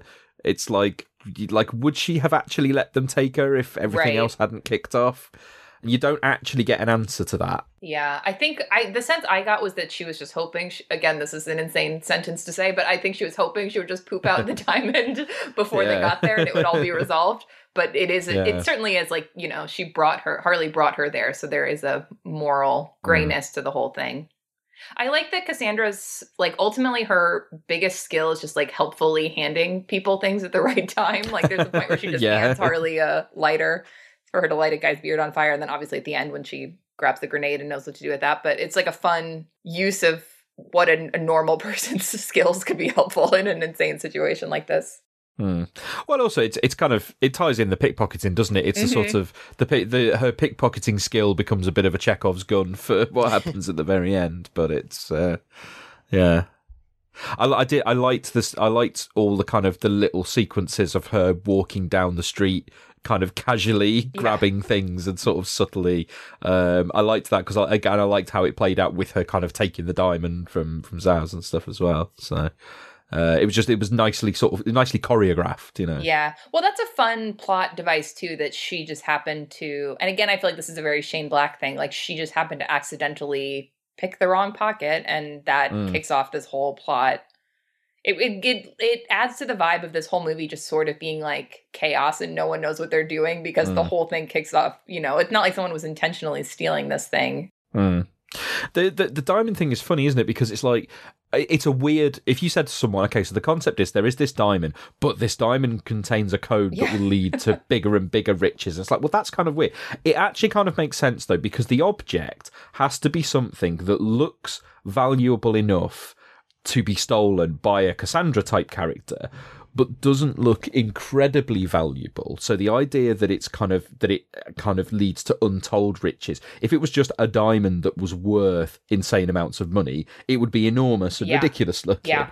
Equally, if it was something else that had code on it, like if it was like a USB stick or something, then it wouldn't have got pickpocketed in the first place because it would just be a USB stick. So it does have to be. It's got to be something that will get stolen and that some people think is an ordinary diamond, but that other people know is far more valuable than it actually looks on the surface. So it's a bit weird and awkward, but it kind of makes sense, and that's that's very comicsy. Yeah. You know?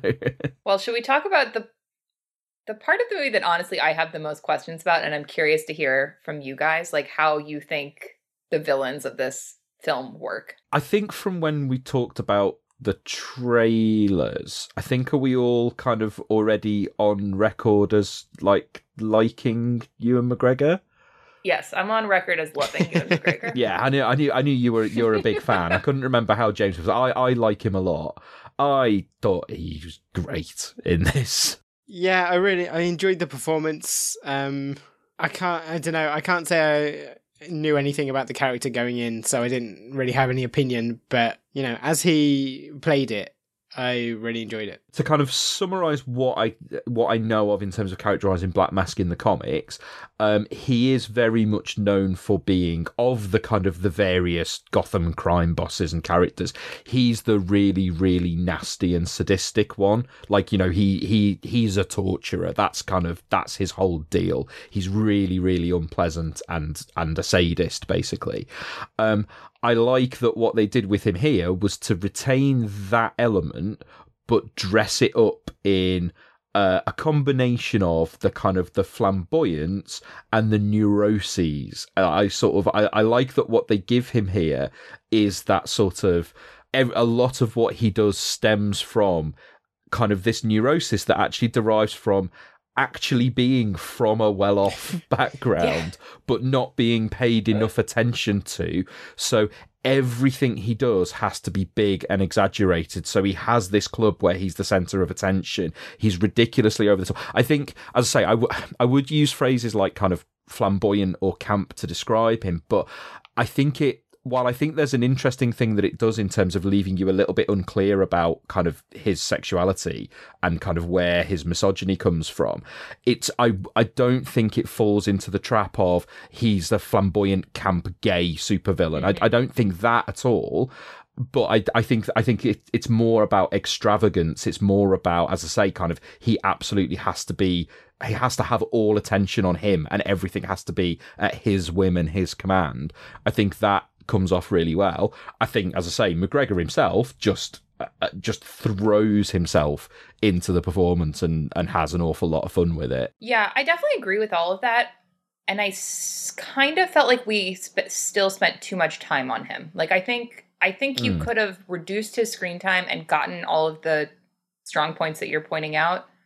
And maybe that would have allowed for more time with like Harley and Cassandra hanging out or the team sort of forming a little bit earlier. This was where I felt like the movie was most unbalanced. It like with both Black Mask and with Victor Zsasz, who I don't know, that type that archetype of just like the crazy henchman I find to be so boring.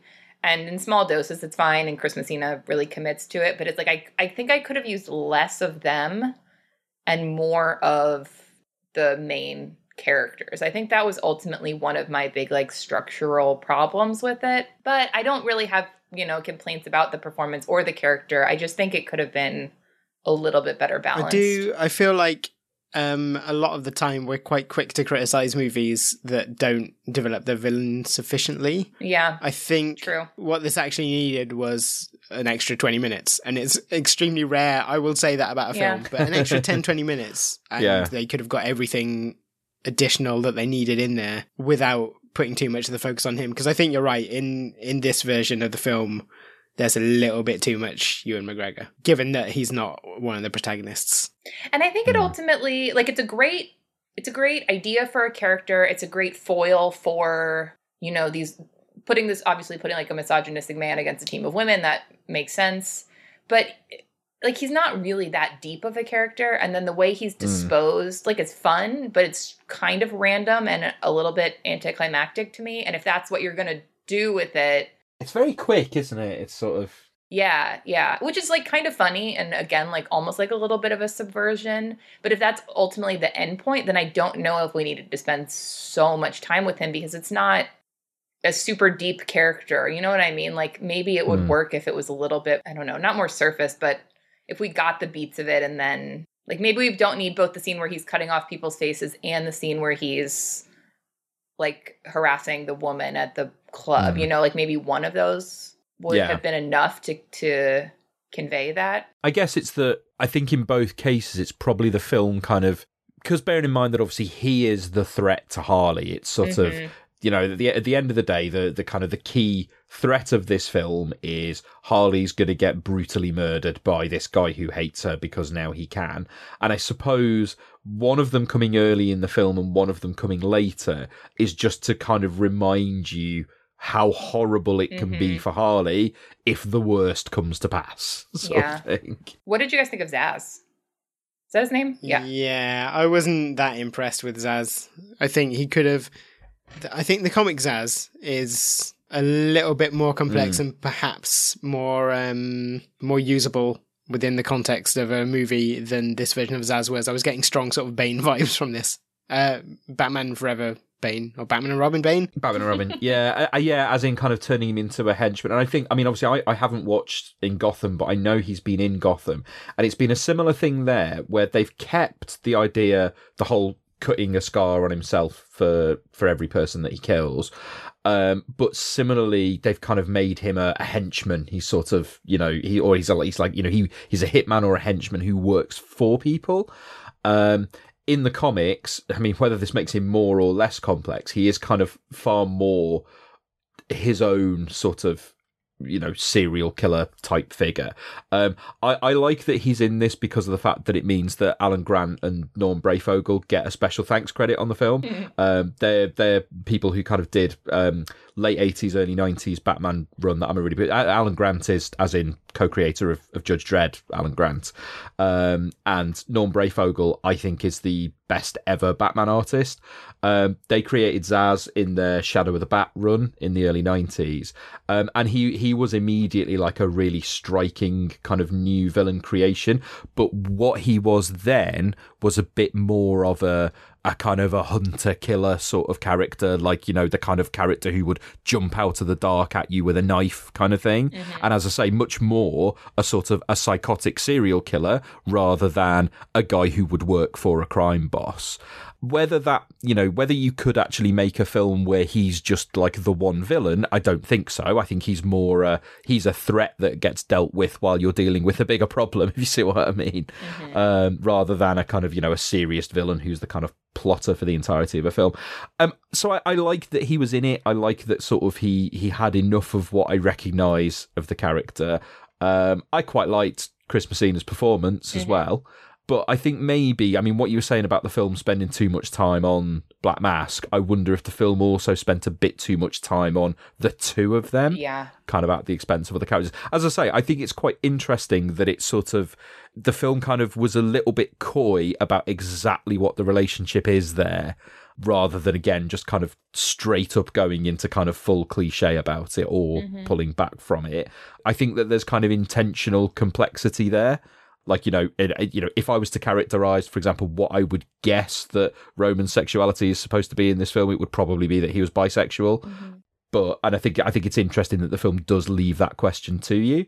But maybe at the same time as saying it spends too much time on them maybe for that to be a point it probably needed to go into that a bit more and make that more of a, a point. I don't know. Yeah. But, it does i do sort of wonder if that's on the cutting room floor. Yeah. That stuff because it feels a bit like something that was in the film when they shot it and they were like well, maybe we need to take it out for whatever reason because it does it does have that trope yeah. doesn't it of like oh you know he's a camp man and therefore evil or a threat and if you even in a mm. film where the protagonists are women if you if you have that without representation elsewhere it yeah. becomes a problem i was going to say this is a yeah. film that i would I don't usually like director's cuts, but I would love to see the director's cut of this film if one exists because I think this feels like a movie that definitely. maybe you know, got pulled back and trimmed a little bit in places. And I would love to see the yeah. full fledged version of it. Especially if there's more Huntress scenes. Yeah. Well, that's the thing, too. It's like we love Huntress so much and she has so little screen time. And I think you almost could have done the same thing with Zsasz and Roman giving mm. them less to do. Which again, like I can't believe I'm saying this because me saying that there should be less Ewan McGregor in a film seems like to go against every one of my principal instincts. So no one is more surprised than me that this was my takeaway. I will commend this movie. I think a lot of times what they do with female-led superhero movies, I guess not Wonder Woman and Captain Marvel as much, but some of the earlier ones, they would give them a female villain and a male ally Mm. Um, and like something like the Halle Berry mm-hmm. Catwoman movie. Not that that's a movie everyone's thinking about all the time, but I think that that you know it's like okay, woman fighting woman, and then their their allies the man, and this does the opposite, where it's like woman mm. fighting a man, and their allies are women. I guess sort of Captain Marvel does that too to an extent, but I just thought that that was an interesting choice. Mm. Like I could see a version of this where the Renee Montoya character is a is a male cop and it's like, oh, yeah. oh yeah, Harley teams up with a guy on the police force, and now they're friends. Definitely, yeah, yeah. I just wanted to mention quickly one of my favorite um, gags in the film was: Did you see? Did you guys notice when you know when he's got his sculpture? Mm-hmm. mm. and um, there's a bit where he's standing next to the sculpture and he's in exactly the same pose as the sculpture it's a really funny like very subtle joke. That's like a disney movie. It's like a disney animated movie cartoon yeah. uh, joke or something. It's, it, it is literally that level of comedy. Like, timothy dalton so in hot fuzz. Yeah. My other random thought is that I love that when they do the Marilyn Monroe Gentlemen Prefer Blondes random musical sequence, that they put mm-hmm. her in, it's like the same dress, but it's pants. That yeah. was like as exciting to me, as I said before, as any of the action scenes. I was like, oh my God, this is incredible. It looked so good. and I love her. Harley has great hair in this. The choice to cut it shorter and put it in the perky ponytails as, or pigtails as opposed to the low hanging ones was incredible. was that scene where she cuts her hair and then immediately starts yeah. crying. so funny. Very funny. Very Little Women too. Actually, like I feel like you could put this movie and Little Women in conversation and like come out with a lot of interesting things to talk about. It just it felt like it was such a realistic character beat. A hundred percent. And the same we should mention the scene that I think a lot of people have talked about where Harley passes Black Canary a hair tie in the middle of a fight to tie up her hair. Yeah. Yeah. Which was a great moment of just being like, oh yeah, women made this movie. That's the thing that they would think of. And the same the scene where the woman where Roman humiliates the woman by making her take off the dress, we don't actually see her in her underwear, Mm. which I think is a choice a lot of I mean, I don't want it to be like, oh, all male filmmakers would do this, No, but I think but a lot of it's- conventional movies would cut to the shot that feels both like empathetic and leering, and this movie Mm. just doesn't cut to that shot at all, and I think it's so much more effective for that. Yeah. I sort of think most male filmmakers would have made that shot. Yeah. like, you know, you can try and give them the benefit of the doubt, but I think there's no doubt that they would have. and it's yeah, and, and it's like that. That would that would be so contrary to the kind of spirit of sort of togetherness and support that is kind of the the main point I think of the film. Really, that, that is sort of about these various characters all actually in different ways showing support for one another. Mhm. Which the yeah that that kind of that hair tie moment really sort of um, does drive home. In that, just something else I wanted to remark on about the kind of the funhouse sequence, aside from like the design of it and the action and stuff, superb soundtrack choice there. Like the film doesn't go kind of full Guardians in terms of littering uh, with kind of various kind of apt song choices, but Barracuda as the like that that sort of started to kick in, and I was like. Oh, I see what they've gone for here. Just as the fight was about to start, and I was like, "That was a spot on choice." Really enjoyed that. I also love the joke of of Black Canary commenting on like when did Harley put on roller skates is the joke in it God, yeah, is that was funny. good. And then that final action scene with her on the roller skates in a car chase was one of the most creative and original and cool things I've ever seen. I was Mm. so into that. I was just like, how is a movie not, or at least a mainstream, you know, superhero movie not thought to do this before? Because it's so clever and Yeah. fun to watch. Other final thoughts? I'm just trying to think what else haven't we covered. We might have actually Yeah, kept this I'm under two hours, which feels like we're underserving it. It's like usually we end up running so long and rambling on things, but Oh, she had a hyena. That's fun. yeah, I felt like that. That was weird though. The sort of the hyena in the situation where surely it's died, surely Yeah, it's been blown up, and then oh, he survived. I did like that. I mean, they'd already done it in the trailer, but I did like the gag about her, her naming it Bruce. Um, and the fact that she's got the little Bruce. The thing is, she's got the Bruce dog tag on before you get the joke about her having named the hyena Bruce, and yet I already knew the hyena was named Bruce because I'd seen it in the trailer. So uh, that was that was an odd bit of chronology. Um, but yeah, that was quite fun. I have a feeling that I, I, I feel like Harley and hyenas is maybe something that's already been done in the comics. I was going to ask about that. Yeah. I have a vague memory because I've read a few Harley Quinn comics. I have a vague memory that in the one where she's living in Coney Island, she has a Hmm. hyena as a pet, but I'm not 100% sure. It's a very, like, when I saw it, I was like, oh, I'm pretty sure they've done that in the comics. Yeah, I really like the running joke, uh, kind of a bit. The joke's making reference to her pre Harley Quinn background. Both the line about "I'm I'm not dumb, I've got a PhD," um, but then also the various moments where she's psychoanalyzing people throughout Yeah. the film. Like again, we got one of them in the trailer, but the fact that it's not a one-off, the fact that the fact that she does it to Black Mask, she does it to Huntress, it's just like she can't stop herself from kind of going, "Yes, I've completely read you." Yeah, um, I really liked that. As say, it was a nice reminder of something that I think gets really easily. If you're doing this kind of ridiculous, chaotic version of Harley, it would be really easy to fall into making her stupid. And you and you Mhm. have to remember that she's not stupid, and that's that was really nicely done.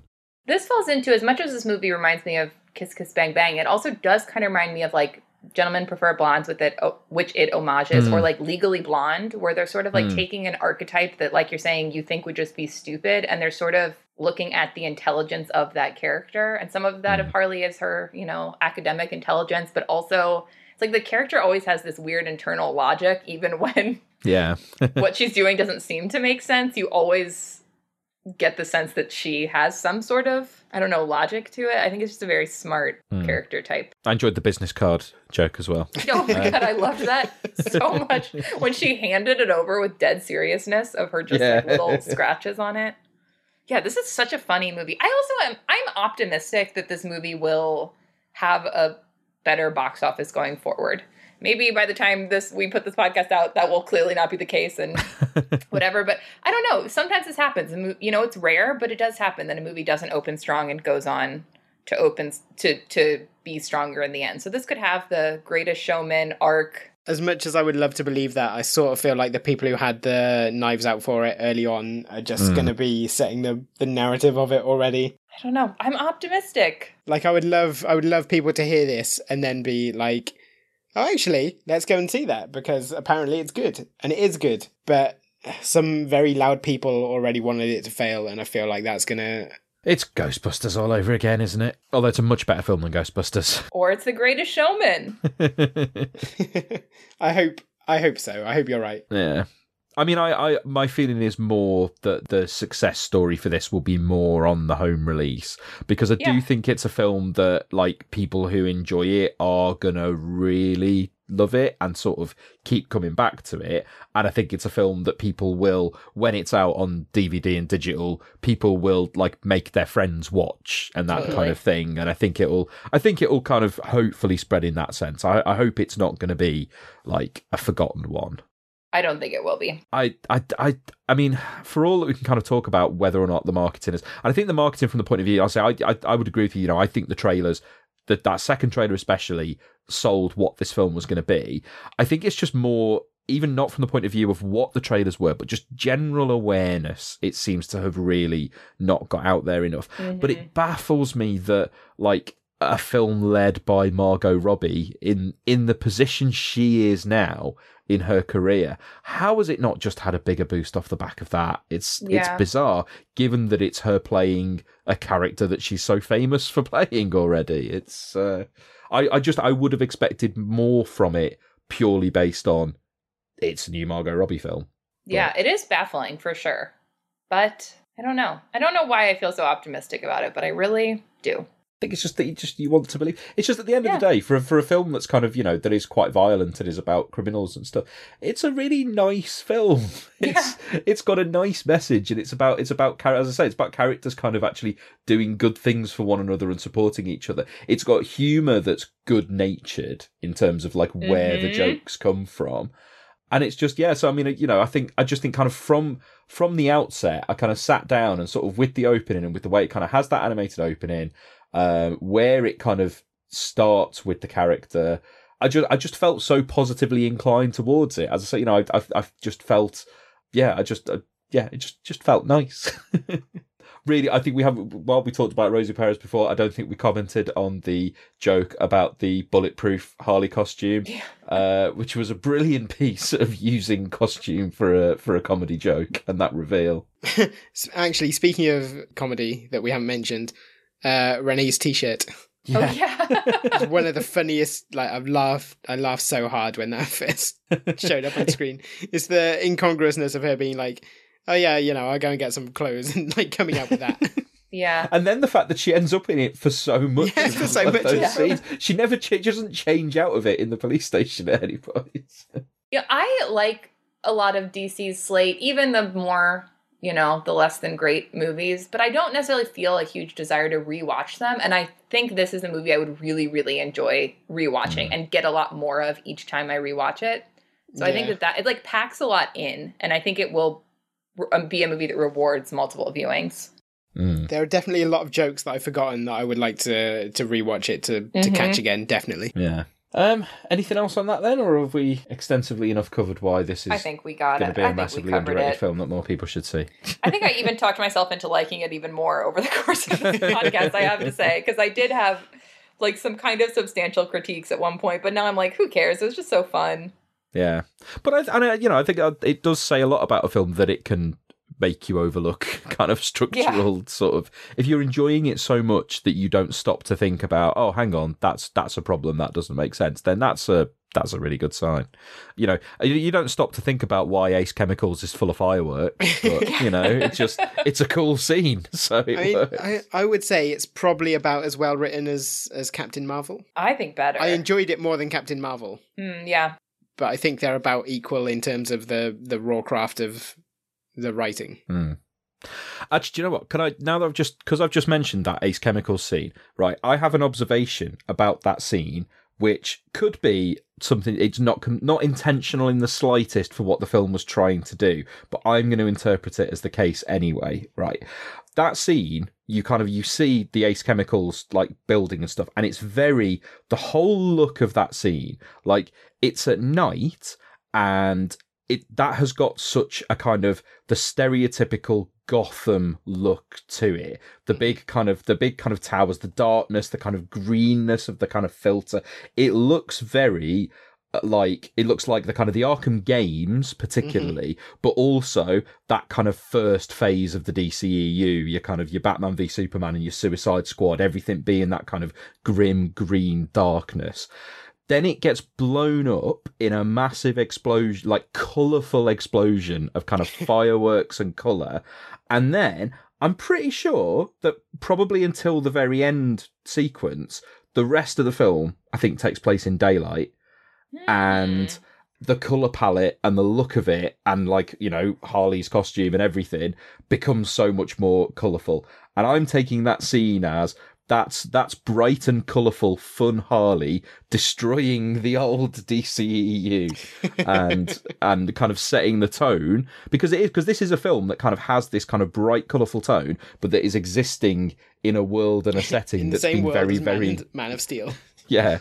So uh, I have no idea if that's intentional, but I am choosing to take that as a very symbolic moment. Yeah. I like that. And on that, yeah, I think we have just about covered that then. Um, James, you don't have a game for us this time? I'm sad to say I did not have time to come up with a game. No, that was partly because we had a bit of back and forth over the schedule and then kind of decided at the last minute to record this now. Uh, so. It's a meta commentary on the Harley Quinn breaking out, James's role as the Harley Quinn breaking out of his shell on this podcast. He's emancipating himself. Yeah.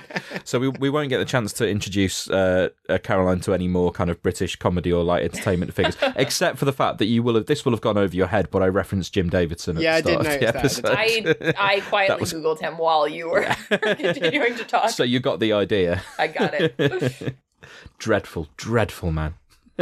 okay, well, that was Birds of Prey. I'd say I, th- I, think the, the word from us is, is pretty unanimous. If you if you've listened to all of this and had the film ruined for you, even though as I say there aren't really any major spoilers, go and see it because it's really good fun and it'd be really nice to see it do well. Uh, if nothing else, just to piss off dickheads on the internet. If you enjoyed this episode, you can find more Cinematic Universe and subscribe to us on Acast, Apple Podcasts, Spotify, Player FM, Overcast, Google, or any other podcast app of choice.